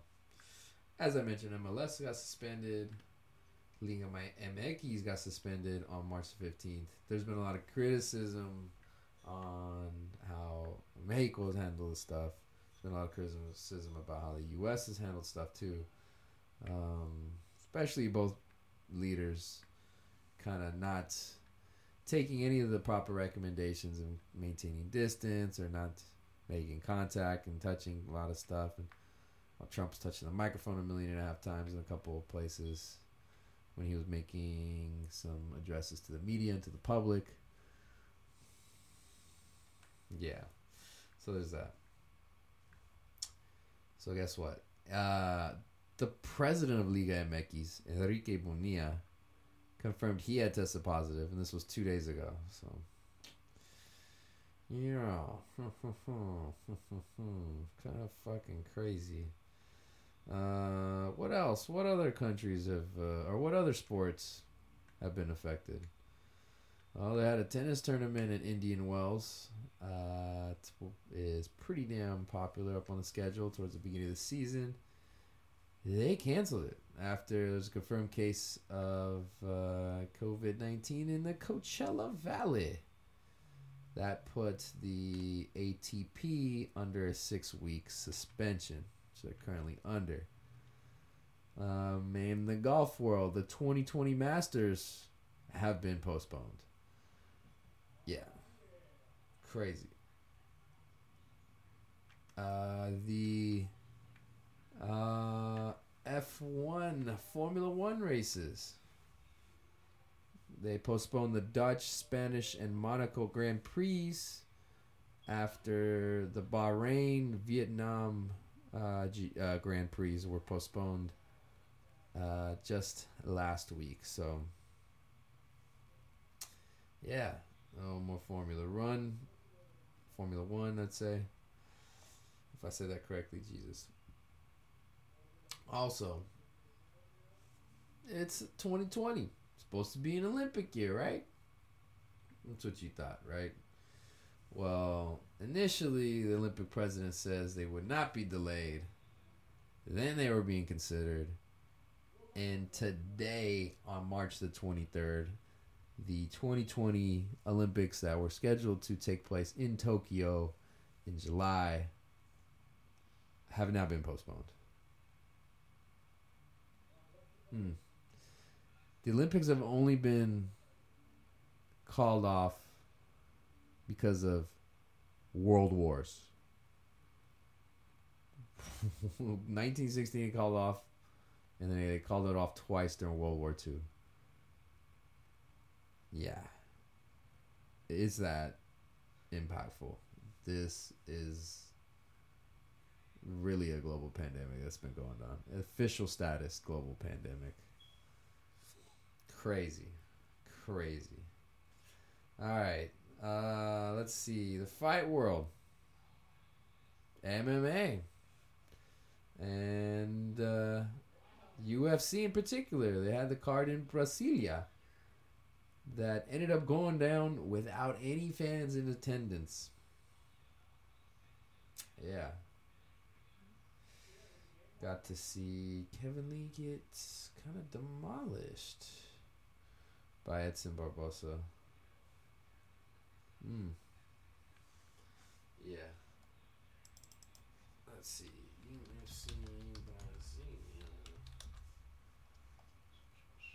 Yeah. No, Cowboy. Not Edson Barbosa. Charles Oliveira. Uh, let's see. Gilbert Burns. Uh, TKO over Demian Maia. Renato Moicano over And Nikita Krylov over Johnny Walker. Damn, Johnny. What's going on? Francisco Trinaldo over John Makdessi. Okay. So that's kind of what happened. Main card. Fight still happened. It was it's weird being able to hear both corners. I don't speak Portuguese. Yeah, I need to learn. Uh, let's see. Yeah, Bellator got postponed though. UFC announced they were moving future cards due to European travel ban and state bans on large gatherings. They were supposed to have a fight in London last week. Uh, Leon Edwards versus Tyron Woodley. It got called off, and they couldn't find uh, a situation to put the card on in the U.S. Hmm, disappointing. Very, very disappointed, but understandable, man. Shit, crazy. And then eventually, the UFC postpones their next three events on uh, March the 16th after more travel restrictions were being put in place. Some people have been critical over how Dana White has been uh, pushing forth with as much action entertainment as he can and hasn't been outright like postponing the UFC action until he like really needed to, you know. Uh, and so far, there's there's talk of one of the most highly anticipated matchups in the world. Khabib versus Tony Ferguson. There's talk that that might get postponed for a fifth time. Scheduled for April 18th. It's supposed to happen at UFC 249 in Brooklyn. Doesn't look like it's happening there. Considering everything New York has been going up with. So, now Dana says he's got a location for the event. Says he's 99.9 99% sure whatever that he's got it. But he hasn't announced it. So they can't make it official. But how crazy would it be if goddamn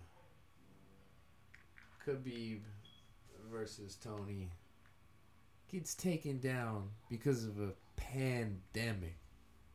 There's like the craziest situations and scenarios for like giving us a reason why these two dudes have not fought.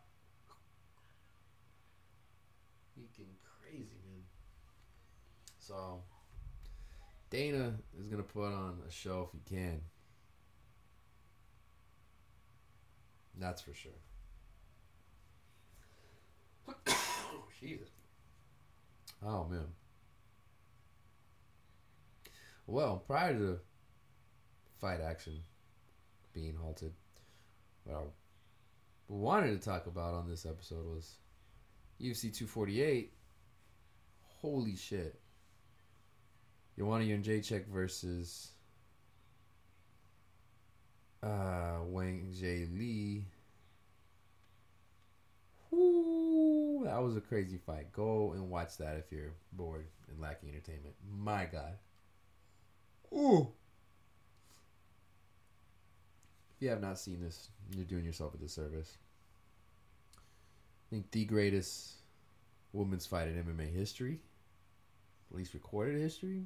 I know UFC history. I haven't seen all the other promotions all the time, but oh my goodness, you want to have that freaking huge thing on the top of her face? Oh my god, it was nasty. Ooh. Hematoma. Ooh. Mm. And then Israel Adesanya ended up winning in a sleeper against Yoel Romero. Two counter punchers didn't want to throw. That's kind of what happened. Mm. That's some other news, like uh, Henry Cejudo trying to move up again to face Volkanovski, maybe. But right now, he's uh, uh, Volkanovski's looking for a rematch with uh, with Holloway. UFC's looking to do the same. I understand that. So, they're also talking about uh, Whitaker versus Till for UFC Dublin main event in August. See if that happens. That'd be cool. That'd be cool. All right. A little bit of boxing news. Top Rank ended up halting all their fights through the month of April. I think that's pretty smart for them to do. A lot of the promotions have also kind of uh, made some restrictions on what they're going to do and what they're going to show. Like what fights are to happen, which ones aren't. So, yeah, moving on. Uh, let's see here. Tyson Fury is being investigated about a failed drug test in 2015. Uh, farmer claims he got paid 25 euros. 25,000 in euros. It's about $28,000 to say he sold him wild boar that contain, contained nandrolone. Nandrolone. Uh, yeah, it's a little shady and suspect. The story. This farmer kind of was telling to the press. Oh my goodness!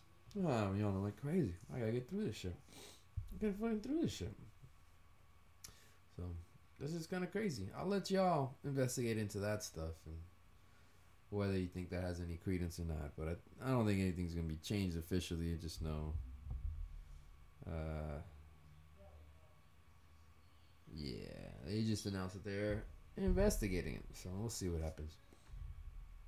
If anything major happens, I'll let you know. Canelo versus Triple G has now been agreed to. Their third bout. It's gonna happen. Who's gonna win? Everyone thinks Golovkin won the first, even though it was a draw. And Canelo more than likely won the second, even though it could have been a draw. Now we're having a third one. Hmm. No details yet. They don't know what weight it's gonna be at, where it's gonna be at, what the purses are looking like, what's the streaming services and all that stuff. They don't know. So we'll see what happens. We'll see where this fight's going to take place and what are the conditions under that. All right, another boxing news. Uh, rest in peace to Roger Mayweather, the uncle of uh, Pretty Boy Floyd, and great fighter in his own right, champion a couple times over. Uh, amazing trainer, one of the greatest trainers in the game.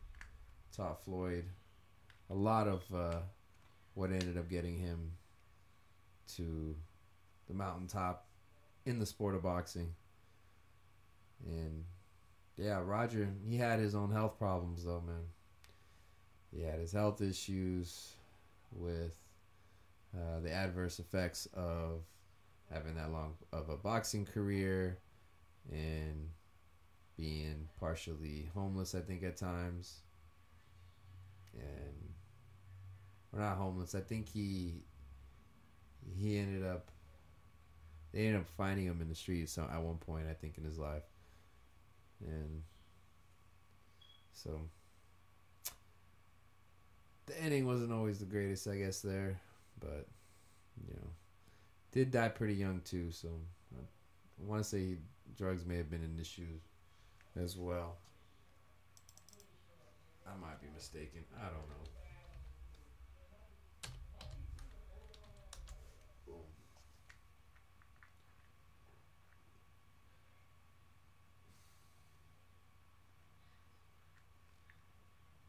Mm. A two-weight world champion. Held the WBA and the lineal super featherweight titles from 83 to 84 and the WBC light welterweight title from 87 to 89. Huh. So sad. So sad.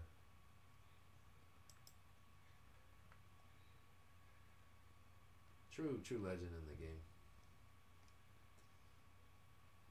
Uh,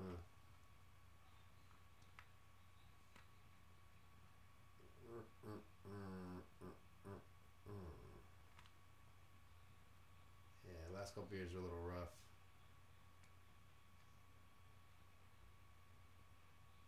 Oof. Mm, mm, oh, I feel bad for him. All right. I have nothing else to say. Right, Peter Roger. All right. So Mario, what other sports have been affected by coronavirus in America? You're missing one. One big one. That's right. The Shield, the National Football League. It has and it hasn't to certain degrees. Because number one, the NFL says they're, we're not delaying free agency, despite the fact that practice facilities are closed. Teams can't talk with prospects at all. Um, we're still gonna do it. So they're like, all right, screw it then. Uh, free agency ended up hitting. Kind of went over crazy. But uh, prior to that, though, there was some other ties to the NFL through the virus, I'd say. Number one, Sean Payton did confirm he tested positive on the 19th, just four days ago, not too long ago. And he's self quarantining and doing all that stuff. So we wish him the best. But right now, uh, besides that, the new stadiums that were set to open this year in Los Angeles and in Las Vegas, they could be delayed in terms of when we get to see some NFL action on the on the gridiron because nobody's working in construction right now. Everyone's at home and try not to spread the disease anymore. So yeah. What are the Raiders going to do? Back to Oakland they go. Who the hell knows? Who the hell knows? This should be crazy. All right, yeah. Prior to NFL free agency, though, the players ended up approving a new CBA through the 2030 season by a 51.5% to 48.5% margin.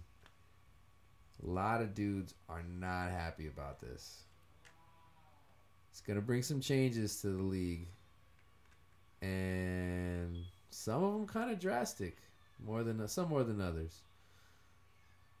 Number 1, I think the season's to be 17 games. Number 2, they're gonna have two more wild card teams, and only the, the uh, number one seeds are gonna get buys apparently.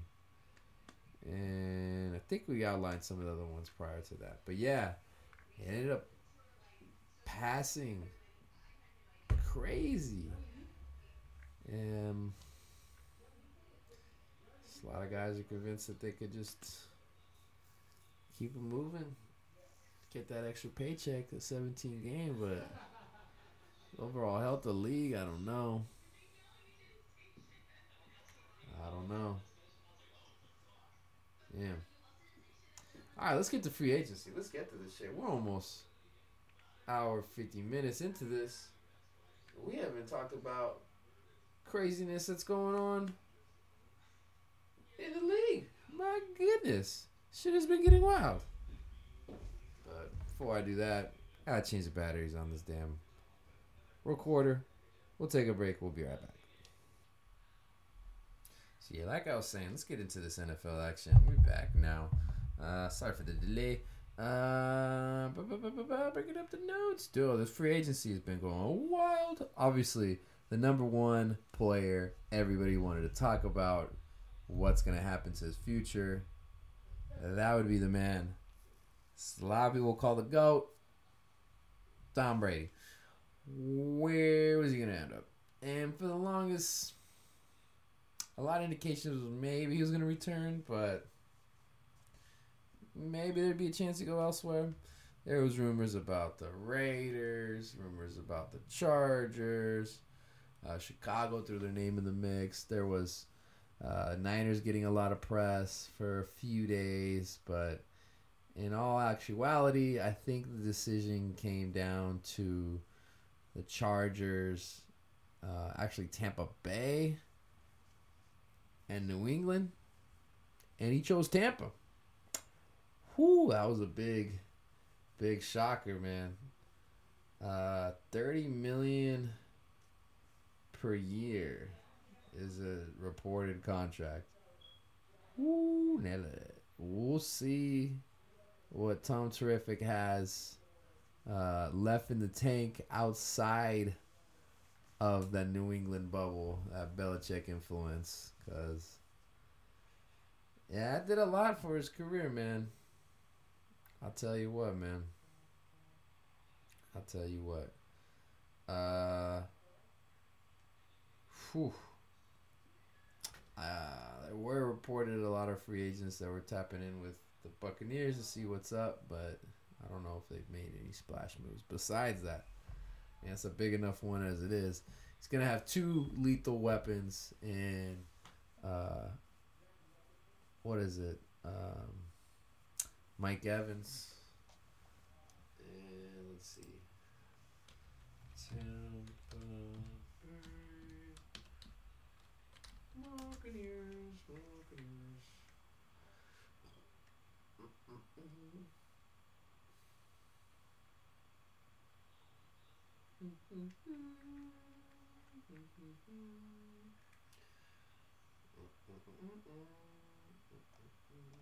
He's so weird with Brady gonna be wearing Buccaneer uniform next year. Oh my god. Wild. I mean, they had Chris Godwin. Check it out.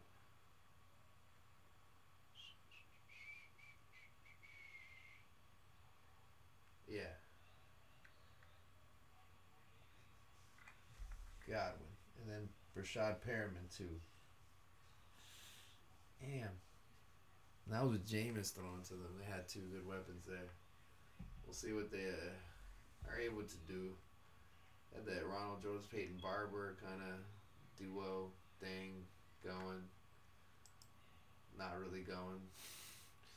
Didn't rush for a ton of yards. But yeah, they're apparently looking for more more pieces there. I just, I just, that's a shocker to me. That's just such a stunner. I, nobody saw that coming. Nobody. There's another one you didn't see coming. Houston Texans trading DeAndre Hopkins, Nuk, and a 2020 fourth rounder to the Cardinals for David Johnson, a 2020 second, and a 2021 first, fourth, excuse me, not even a first, a fourth, a fourth. David Johnson, I don't know what he's got left in the tank, man. It's sad to say, but he's coming off some injuries last few seasons, and when he has played, he hasn't been as productive when he was healthy early in the year, and maybe it was adjusting to a new system, maybe they weren't using him correctly. I don't know. That's a lot to give up for the Texans, man. Your number one option. Hmm. Kyler Murray moving up some fantasy draft boards, I'd say. I don't know what you do about Deshaun. Doesn't have that that kind of that bailout option. You can't throw them jump balls out to Nuk no more like you used to. Will his numbers go down? Who's to say, man? Who's to say? Yeah, very intriguing to see in the future. Um, Stefon Diggs moving residencies. Uh, he's got shipped along to, with a seventh round pick to the Buffalo Bills, giving Josh Allen another weapon. Mm, that might be big for them. Uh, but yeah, Vikings got a first, fifth, and sixth this year, and a f- uh, fourth next year. They got that for Diggs. How the hell did the Texans not be able to get one first for DeAndre Hopkins? This is what happens when your coach is also your GM because that's just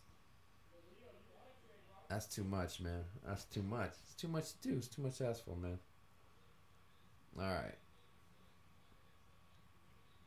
What other news we got? More free agent stuff. Amari Cooper signs five years, hundred million dollar deal with the Dallas Cowboys. Dak, you get a franchise tag. You can get thirty three million, but you're still under our control for another season. We'll talk to you next year. Uh, yeah. That's uh, that's if they don't get a longer deal done. I don't know if they will. And who's to say if Dak will sign the tag? I don't know. Could hold out. We shall see. We shall see.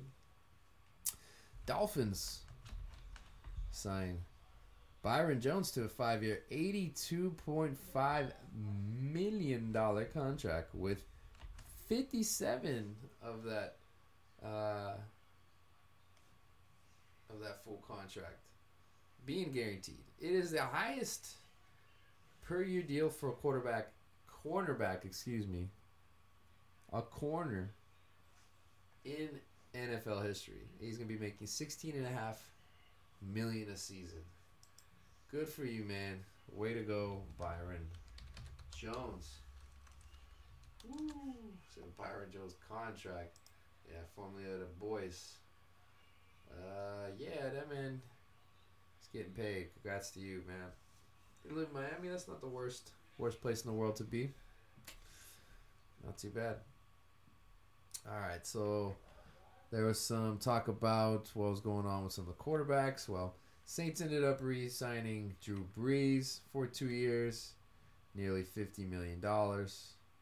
Woo, it's a lot of money for older dude. I might be starting to go a little bit. He is uh, still out there throwing like crazy. So, yeah, he uh, he stayed with the Saints. So, oddly enough, the Saints had three quarterbacks on the free agency market. Uh, then they had two, and now I think they only have one. Taysom Hill, I don't think he's been signed yet. Let me see here. Taysom. Yo.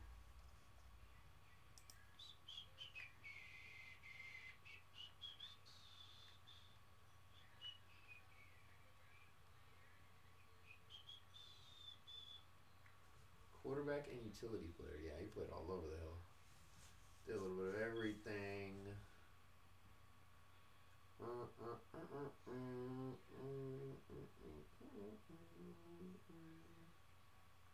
Crazy. What a crazy player. He is. Uh,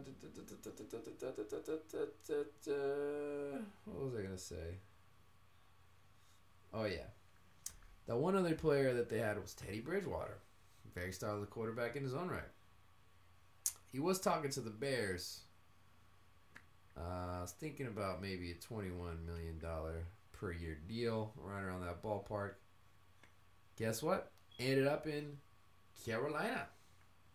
Panthers give him a three-year, sixty-three million dollar deal. So got the number he was looking for.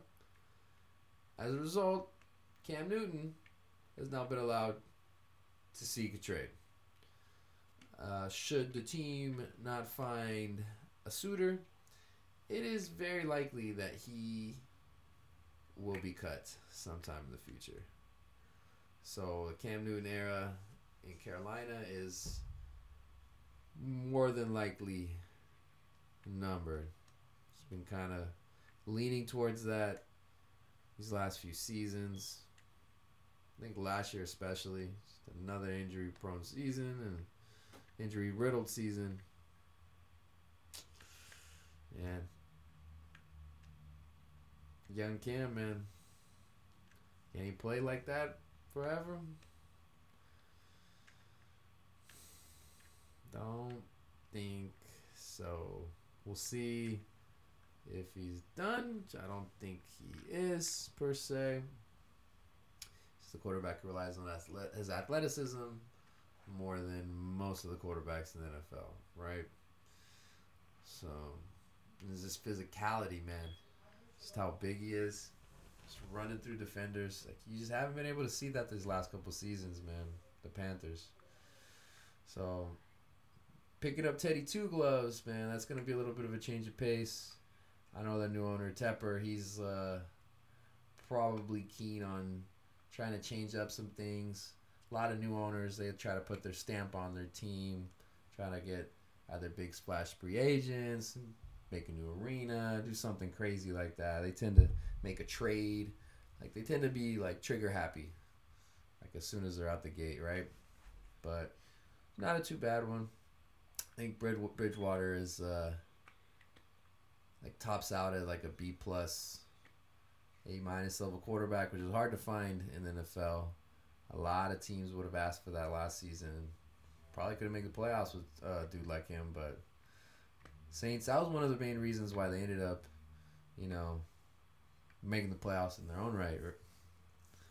Just being able to tread water um, while Brees was injured for a little bit. So yeah, he went in there, won five games for them. He deserves some credit for that too, man. I mean, that Saints roster it was looking uh, pretty good. You know, outside of the quarterback position, they still had Hill. He threw some passes for them.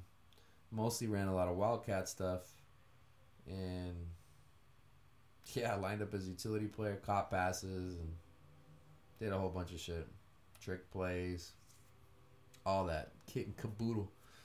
So yeah, there's that. Uh, more quarterback news. Jags ended up trading Nick Foles to Chicago since they couldn't necessarily get their main guy, I guess, in Bridgewater. So they'll bring in Foles. He'll compete with um, boy Mitchy Slick, Mitch Trubisky, for that quarterback job.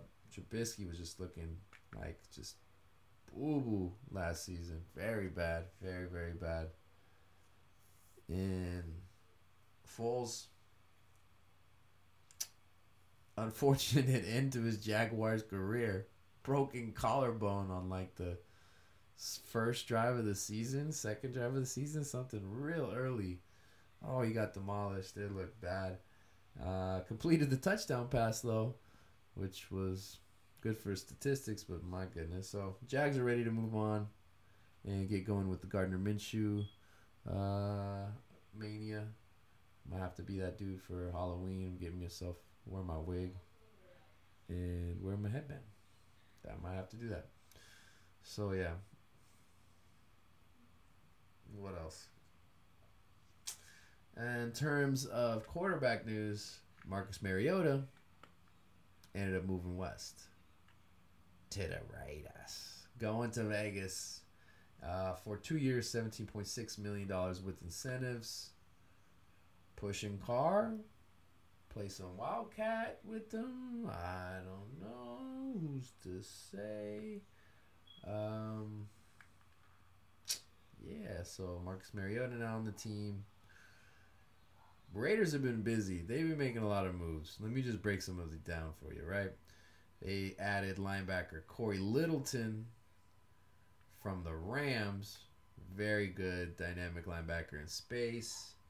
He's uh, signed for three years, thirty-six million, and then they got this dude Nick uh, Kwiatkowski from the Bears for three years, twenty-one million, and he's really good being a physical run stopper. So he got a little bit of each on the in the linebacker core. They're got to replace Tahir Whitehead, who they let go, and I think they're gonna end up letting Vontaze Burfict probably walk. I don't know if that's for certain, but after these moves, more than likely, I would assume. All right, they also signed defensive end Carl Nassib from Tampa, and they got uh, the secondary player Eli Apple from New Orleans. So I think he's mostly played like slot corner, if I'm not mistaken. Corner. What does Eli Apple play? Let's see. Eli Apple. Mm-mm. Mm-mm-mm. Position. They say corner, but I think he's like I don't know. He played all over. Mm-mm-mm-mm-mm. Ba bum, bum, ba, ba, ba. Bum, bum, bum, bum, bum. Mm-mm-mm-mm-mm. Shoo. Let's see. What else they got? Oh yeah, they also rated the Cowboys from a lot of players. Check this out. They got Jason Witten. Pretty surprising, big name, but at the end of his career, he came back to play for the Cowboys last season. After he was in the Monday Night Football booth, because partially I think he just wanted people to stop talking shit about how bad he was doing on TV. But to try to bring help bring the Cowboys into the playoffs and win a championship, right? That didn't really happen. So yeah, Raiders signed them though. That was kind of surprising. People were like, "Okay, we have good enough tight ends as is, but okay, all right." You got Jeff Heath, safety, been on the team for a while. Surprised at how long he was there. I think he was like six, seven years, something like that. But, uh, solid player. And they got Maliek Collins, uh, defensive uh, tackle. They all signed from the Cowboys to the Raiders. They damn near on the same day, even. Outside of that, they got a couple dudes. They got Nelson Agholor, formerly of the Eagles. It's all right. Still solid, solid enough receiver. played at USC. They got Eric Kush as well. Maybe a rotation guard. Not the worst thing in the world.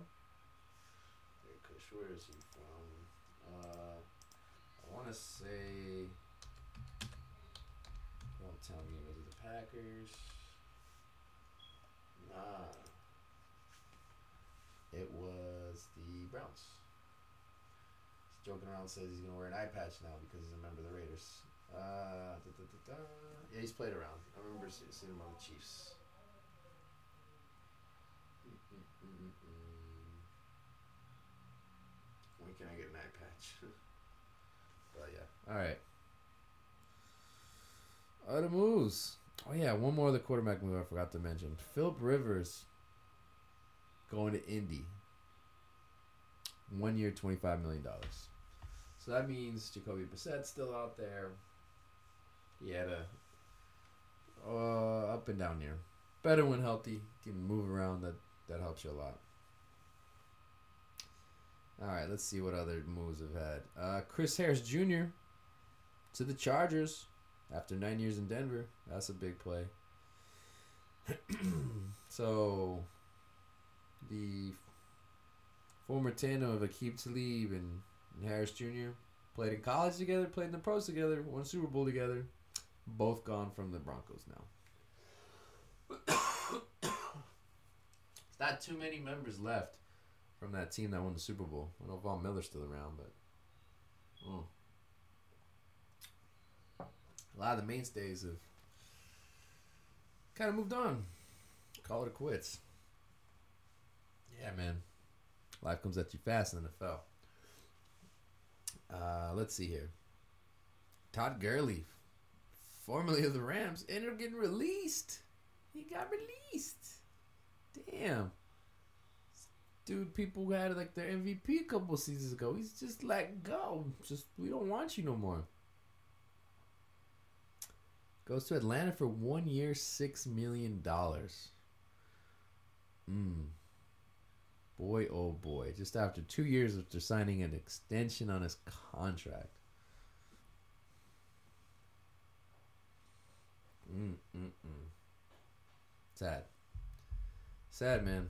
So his knee problems prior to uh, the Rams making it to the Super Bowl, and then last season just back and forth. It just it's never really looked like he was 100% there, man. I don't know if last season they were kind of holding him back a little bit more, just to be more cautious with him. Whatever it was, he just hasn't been able to regain that form from like his rookie year, second, third year in the in the league. Man, now it's it's gonna be year six. If I'm not mistaken, how many years is Todd Gurley? The Gurley man. How many years did he play in the league? Uh, uh, uh, uh, uh, uh. He's gonna still get money from the Rams though, even though they cut him. Let's see.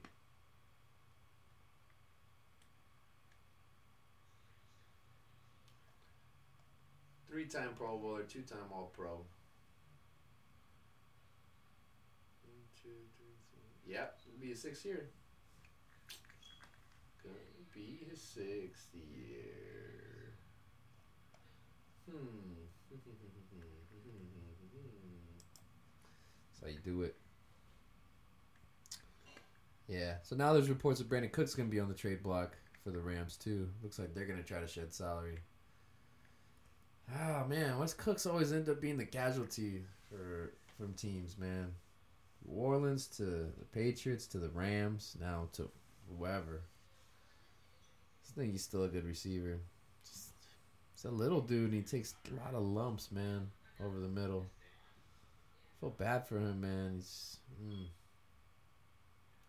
he's had a lot of injuries to the head, man. I like physically feel bad for him when I watch that. I'm like, oof. One of the Patriots in the Super Bowl, that was a bad one. He had another bad one last year too.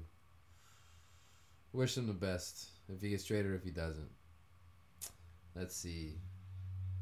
Uh, Malcolm Jenkins, the safety Super Bowl winning safety, formerly of the Philadelphia Eagles, packing his bags, going to the Big Easy, returning back to New Orleans, a team that drafted him on a four-year, thirty-two million dollar deal. So gets his money there. Good for him. Let's see.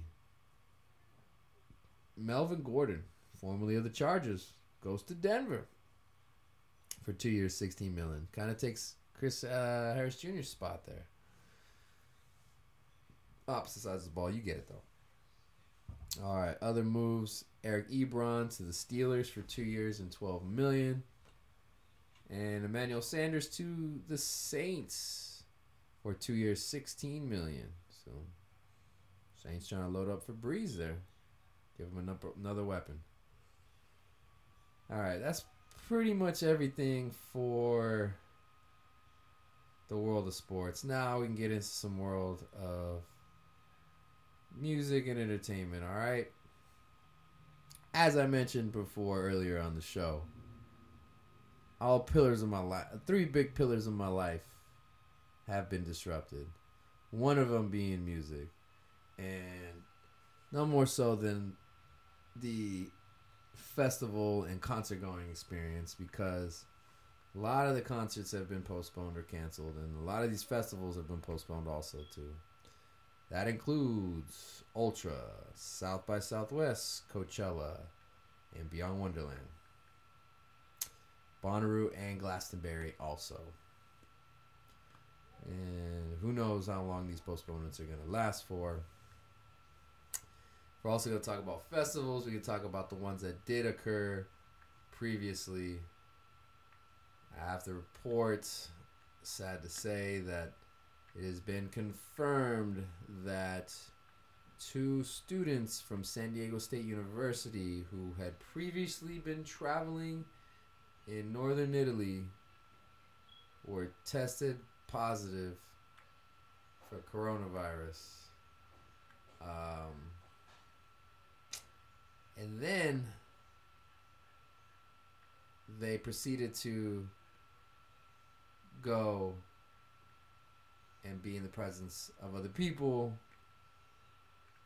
in at the CRSSD Music Festival down in San Diego. One that I have attended a couple times in the past, and I was actually considering doing so this year, and I guess I dodged the bullets. Uh, they do a festival in the spring and the fall. I've never gone to the spring one. I've gone to the fall a couple times. Fun time. I've talked about it, but like, god damn, that's fucking too close for home, man. That shit is scary, dude. Mm mm mm. Oh my god. Ridiculous. Ridiculous, man. So, all these DJs, a lot of their gigs and stuff have been kind of, you know, canceled for the most part. So, a lot of them been doing live streams, DJing on their own part, doing what they do. Uh, DJ D Nice has been going off on Instagram Live. Apparently, a lot of people have been messing with it. Yeah, I guess they ain't taking down no copyright material now.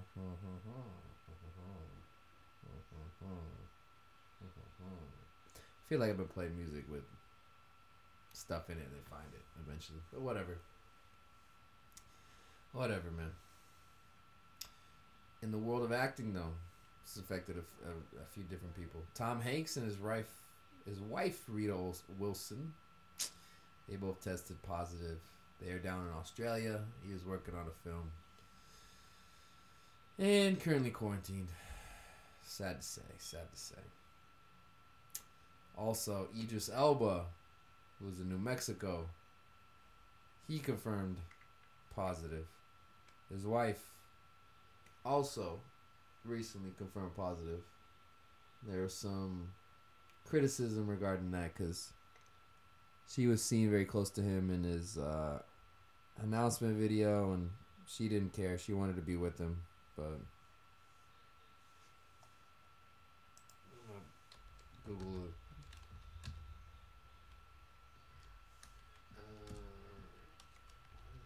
age matter. All right.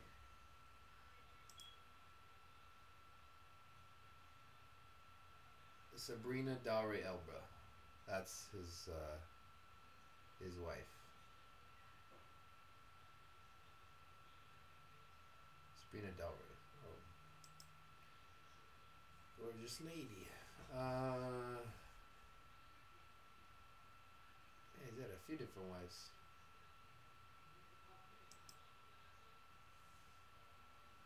Damn, doing it. Um, moving on. Actor most known for um, his role in Lost, also currently in the new edition of Hawaii Five O. Daniel Dae Kim, he tested positive uh, for COVID nineteen. Apparently, got it in New York City, and then flew back to his home in Hawaii. So, yeah, the islands are not safe uh, for that stuff either. Hmm. Tough, tough, tough, tough. There's NBC News employee ended up dying after testing positive for the coronavirus. And there's an ABC News reporter, Kaylee Hartung, who tested positive for coronavirus after covering the outbreak in Seattle. Let's see.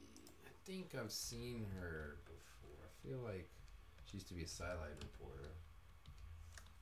Uh, CNN. Maybe she's on CNN. Yeah, yeah, yeah. SEC Network. Okay. She's working for the Longhorn Network. Okay, that's all right. I remember her. Mm-hmm.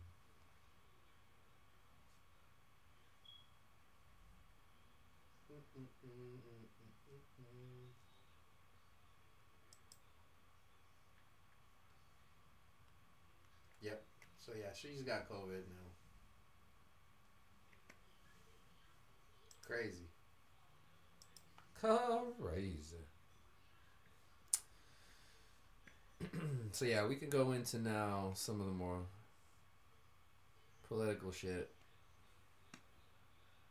in terms of how the COVID has been affecting people and stuff. So Trump is now issued a state of emergency in the U.S. It's included a lot of different things. And one of the funny things in that was that student loan interest can now be paused. So I got to follow up on that stuff. Uh, let's see. Yeah, that is after he had been denying it in the media and just saying it was just overblown. We have it under control. Nothing's really going on. Then he puts Mike Pence in charge for handling the control of the, of the epidemic. As I mentioned before, didn't really follow protocols in public as he, as much as he should have been, and was kind of fucking around, bro. So, not good. Not very good. A lot of the people on the right were, were just playing the ah, this is overblown. It's just another flu type of card. A lot of people were downplaying it and not giving people caution about going out in public, possibly contracting it, and things of the like. So, yep, there's that. Uh, Pentagon ended up claiming there's 81 cases of COVID in the military. That's what we know so far. 81 confirmed cases in all of the military.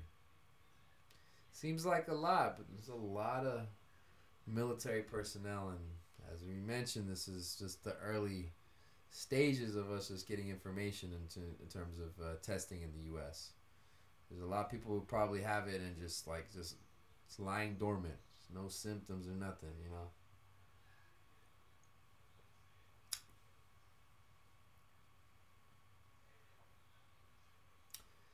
Yeah, it's gonna be a lot of the people who are younger and just not feeling anything who are gonna pass it to the older folks. It's unfortunate. It's, it's gonna be true.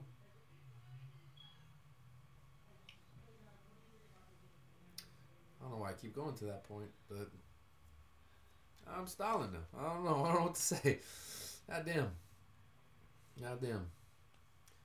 All right, there have been a couple representatives in Congress, both Mario Diaz Balart, Republican from Florida, and Ben McAdams, Democrat from Utah, announced they were positive uh, last Wednesday.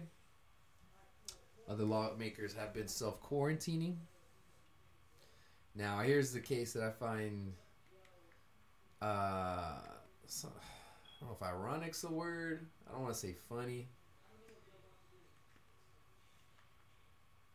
Weird timing, I guess. But Rand Paul becomes the first senator to test positive.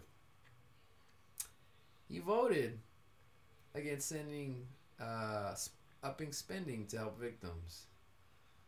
Now, his dad, Ron Paul, very famously known for running for president on a couple different occasions, was on a show I think he had on YouTube where he was uh, hyping up the threat to be a hoax. I think he said it was a hoax.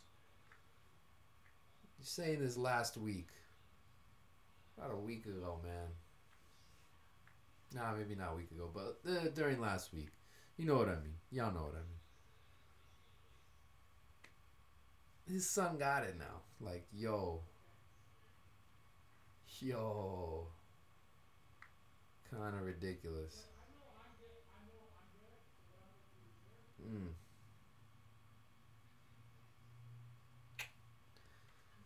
What if it's a hoax now? Jeez. He was talking about the media, how overhyping it and making it sensationalized and getting people more concerned maybe than they should be. Those points I understand, but hoax is a little too too strong. No, no. I don't know. So the U.S. Can- Canadian borders now been closed to non-essential travel as of Saturday. Let's see. There was an Amazon warehouse uh, closed in Queens after a first worker tested positive for the virus. One of the first workers in the U.S. to do so. Kind of wild. Kind of wild. Kind of fucking wild. And then finally on this this front, Italy they had a coronavirus uh, death count that has surpassed China's. China's. Like I mentioned, due to the older population and their initial slow response. This was as of a few days ago. I know this number has to be higher, but it was 3,405 versus 3,245. That's when they officially announced that it was. Um, let's see. They, they had surpassed China. Let's see, what's the current death toll? Hmm. 6,077. Jesus. Oof. They report 602 new cases eight hours ago. Ah. Oof. Prayers for everybody. Everyone. Hmm. They're clearly facing it the worst at the moment, so. My goodness. Alright. I kind of feel weird about even bringing some of this other stuff, but I'll just touch on them very briefly, alright? And then we'll kind of wrap it up. Uh, Ronaldinho could be facing money laundering charges in Paraguay after being caught with a fake passport. That was kind of crazy. There was apparently some shady folks he was associating with. And I don't know how he's going to get money, but I can't remember. I can't remember. It was like tied to some like gang shit. It was crazy. Look it up. All right, there was a 27 horse racing professionals that were charged in a doping scheme that included the 2019 Kentucky Derby winner Maximum Security. So a little bit of fraudulent activity going on over there the Kentucky Derby, man. What's going on? What's going on? Harvey Weinstein got sentenced to 23 years in prison for sexual assault, uh, for multiple cases. And guess what? He has been confirmed to have received the coronavirus. Yes, yes, yes, yes. And as uh, um, yeah. So now I think he's been isolated. Uh, as a result of this outbreak, Tekashi Six Nine has asked the uh, government to release him early. Scheduled to be released in August. Now he's asking to be released soon. He doesn't want to get the virus. As one thing they have said is that it's gonna go crazy through a couple different groups of people who are typically in close contact with each other. One, people in prisons, and two, the homeless population too. And these people don't necessarily have the best chance for care. Not necessarily the greatest care either. Ooh. Hmm. Mm-mm-mm. So yeah. Prison sucks. More ways than one. Uh, let's see. Feds wiretap former DEA supervisor Manny Recio in re- leak probe as part of an inquiry into whether sensitive case information was leaked to attorneys for suspected drug traffickers in Colombia. Huh. Former cop turned um, investigator. Damn, maybe he's got his hands on some sensitive info. Ooh, giving it to some bad people for some dough. Yee, yeah, this seems a little wild. I'll let you guys dig into that one because that uh, that is a lot involves a lot of blow money moving hands. Let's just say that. All right. U.S. Soccer President Carlos Cordeiro ended up resigning amid outcry from his gender discrimination suit that happened recently. They did not handle that very well. Basically, saying that the women's game needs to step up from the men's, they're not profitable and all this other stuff. And yee. Ugh he took the, the the view you take in court sometimes if you just like downplay the victim and stuff. It's kind of what they did there. And didn't necessarily work and so he ended up resigning a few weeks back so. So yeah there's that. All right so now i'm here. We're at the end of the show and i gotta give you guys a few more suggestions in terms of how to not keep yourself uh, from going crazy as I mentioned uh, previously, just take some time to reflect and understand that this is not something that is personal against you or anything like that.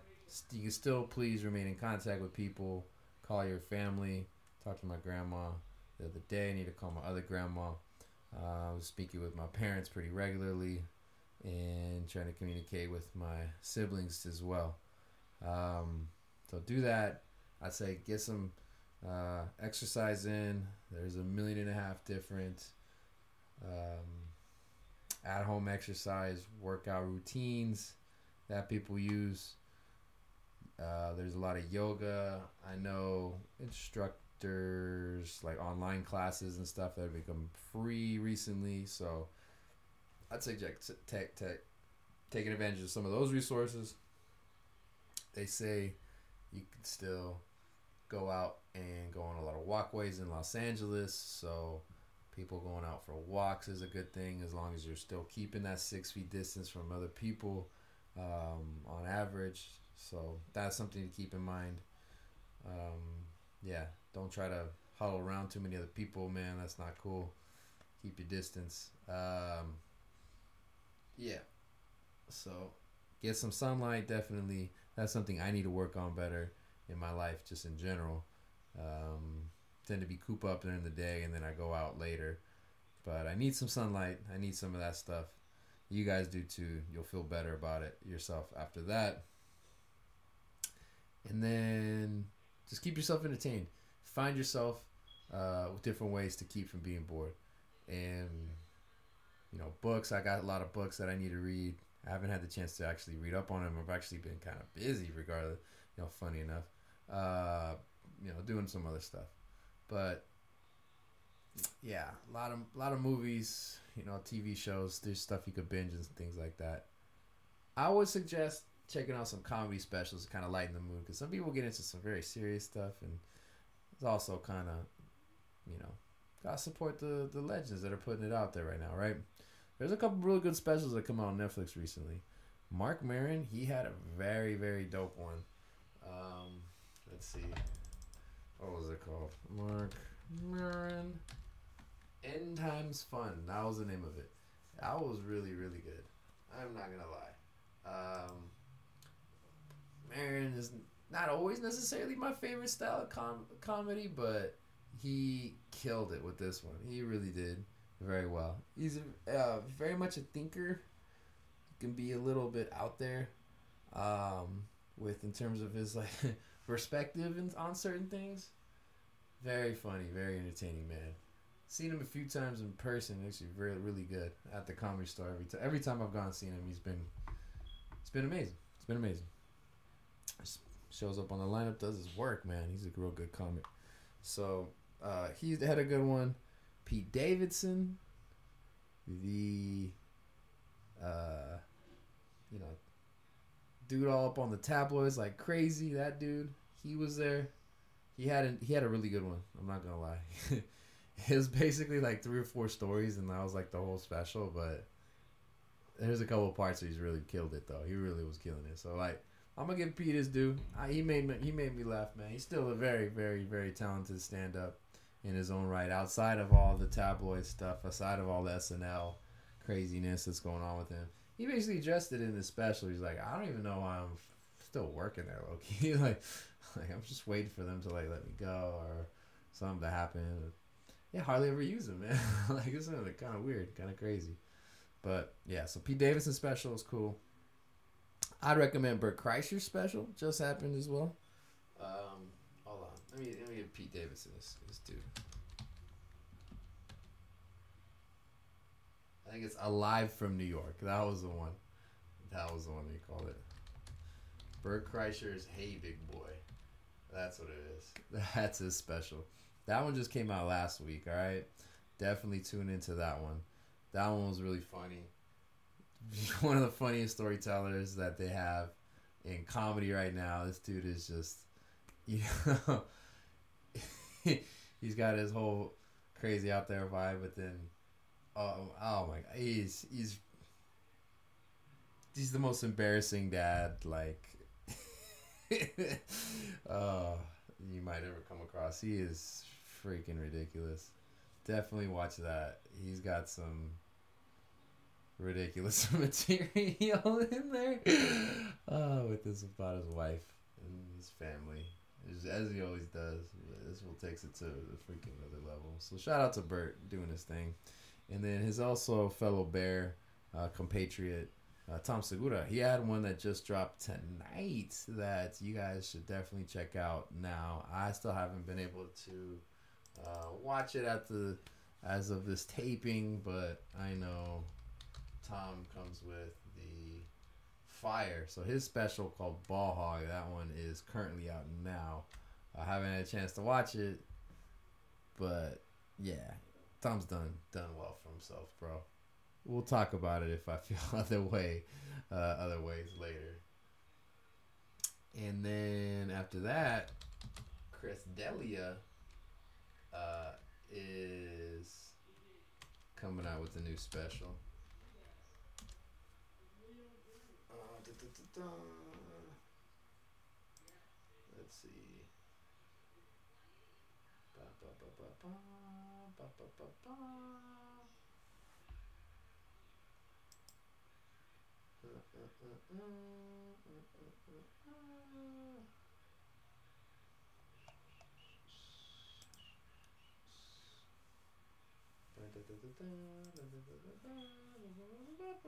What's it gonna be called?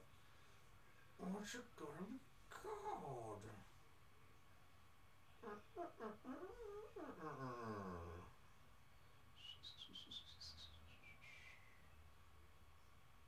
What is it? What is it? What is it? Goodness gracious. Did it even say which one it is?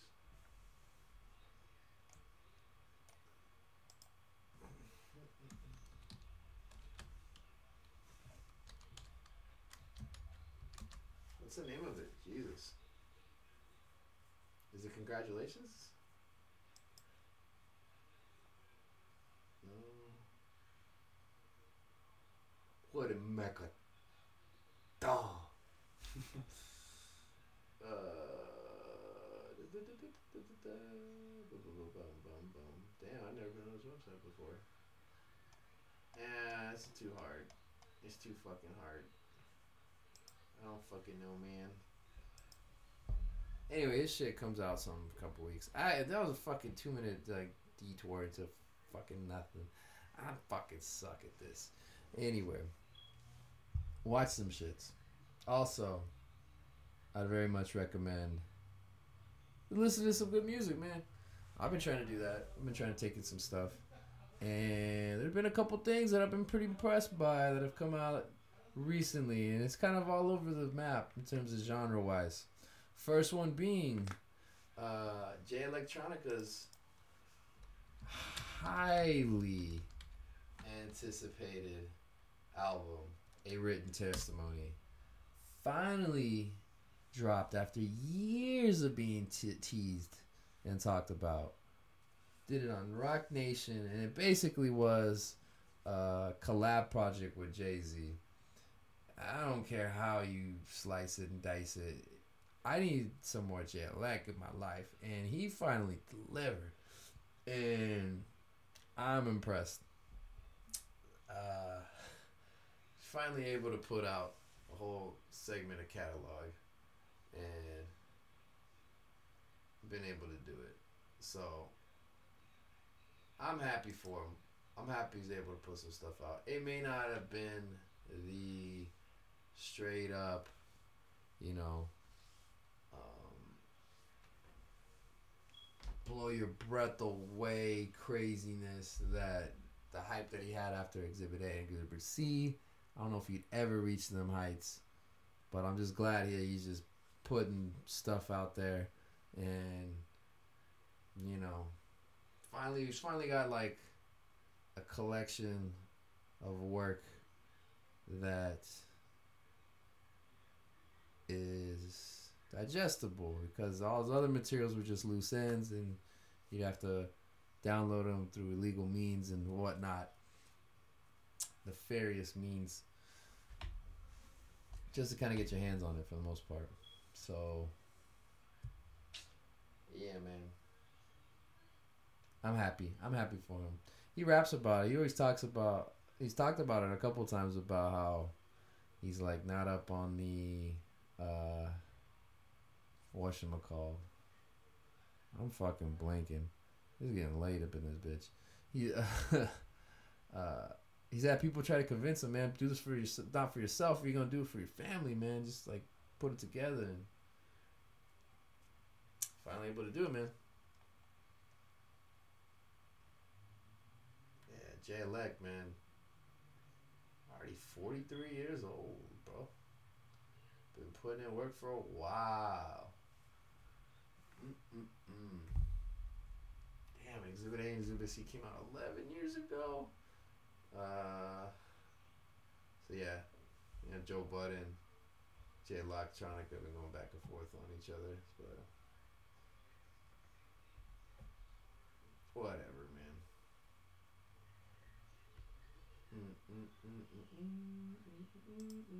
What Pitchfork give it? This is almost a decade in the making, man. I gave it 8.4. Uh, put it up there, yeah. Yeah. Pitchfork all over the place with their rankings, though. All right, let's like transition from there. All right, uh, another dude, The Weeknd, the After Hours. Ooh, that shit just came out. I finally listened to that one a couple days ago. I think that one's pretty good. That one's pretty fire. It's got the typical Weeknd vibes and sounds to it. It made it sound literally a 80s electro, like synth pop kind of stuff. Uh, kind of had that influence in it at bits, but I'm gonna have to digest it a little bit more. I'm not mad.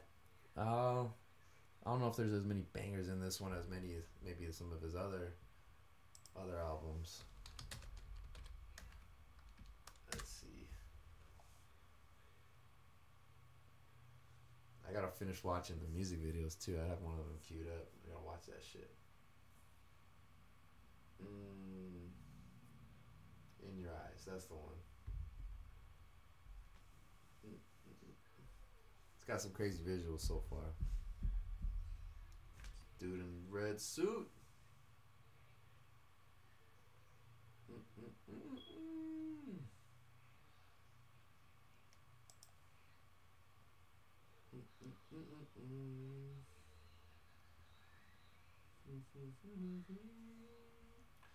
Fuck yeah, man. So we can put out new music. I'm just googling shit. This is a horrible content. What are you doing, Mario? Fucking get better. All right. All right, let's go over to the world of reggaeton. We have a couple of the pillars of the genre as it currently stands, dropping some new heat this past few weeks. Both of the collaborative duo of Bad Bunny and J Balvin. Guys, I got to see in concert last year. They both drop mu- music with Bad Bunny's. Um, Bad Bunny been going crazy on Instagram in the self quarantine. He posted a funny ass video, fucking recreating Toy Story and shit. It's hilarious to me. I don't know. uh, is this? It's like yo hago lo que quiero. Or yo hago lo que me da la ganas. yo hago lo que me da la ganas. I do what I feel like. Bro, got the want to. Mm, mm, mm. Yeah. So that album's got some fire on it. Got some bangers. And then J Balvin, he got his Colores album.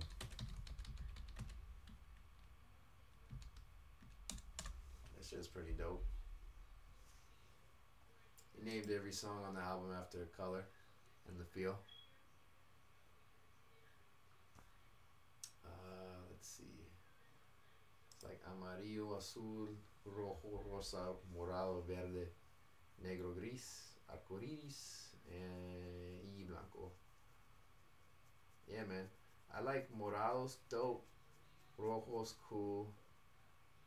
Amarillo and azul are dope off the front too. I think gris, arcoiris. I like it. I like a lot of shit. I don't know. Know. It's a cool album. It's a cool album. You also listen to it.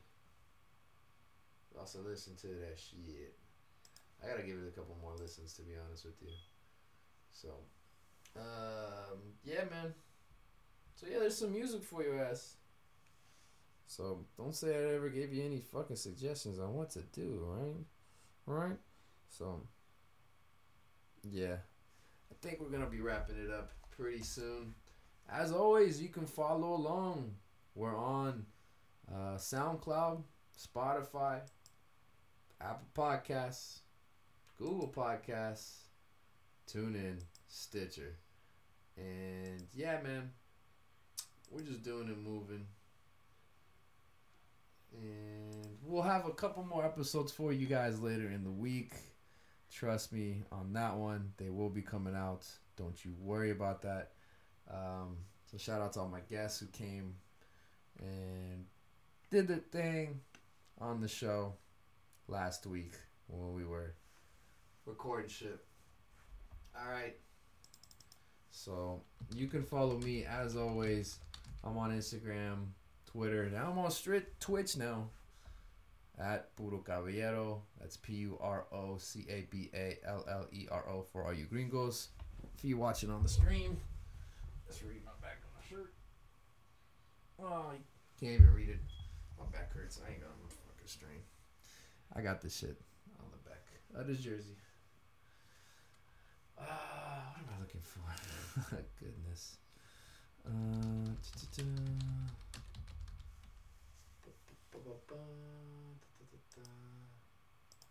Yeah, brother.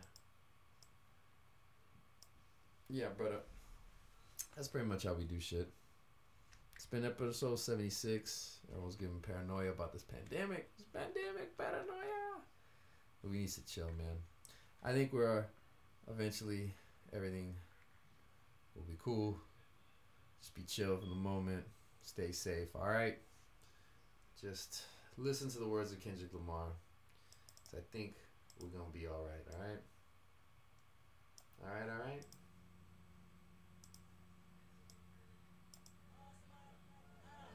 There it is. Alright, I'm out. Later. Yee!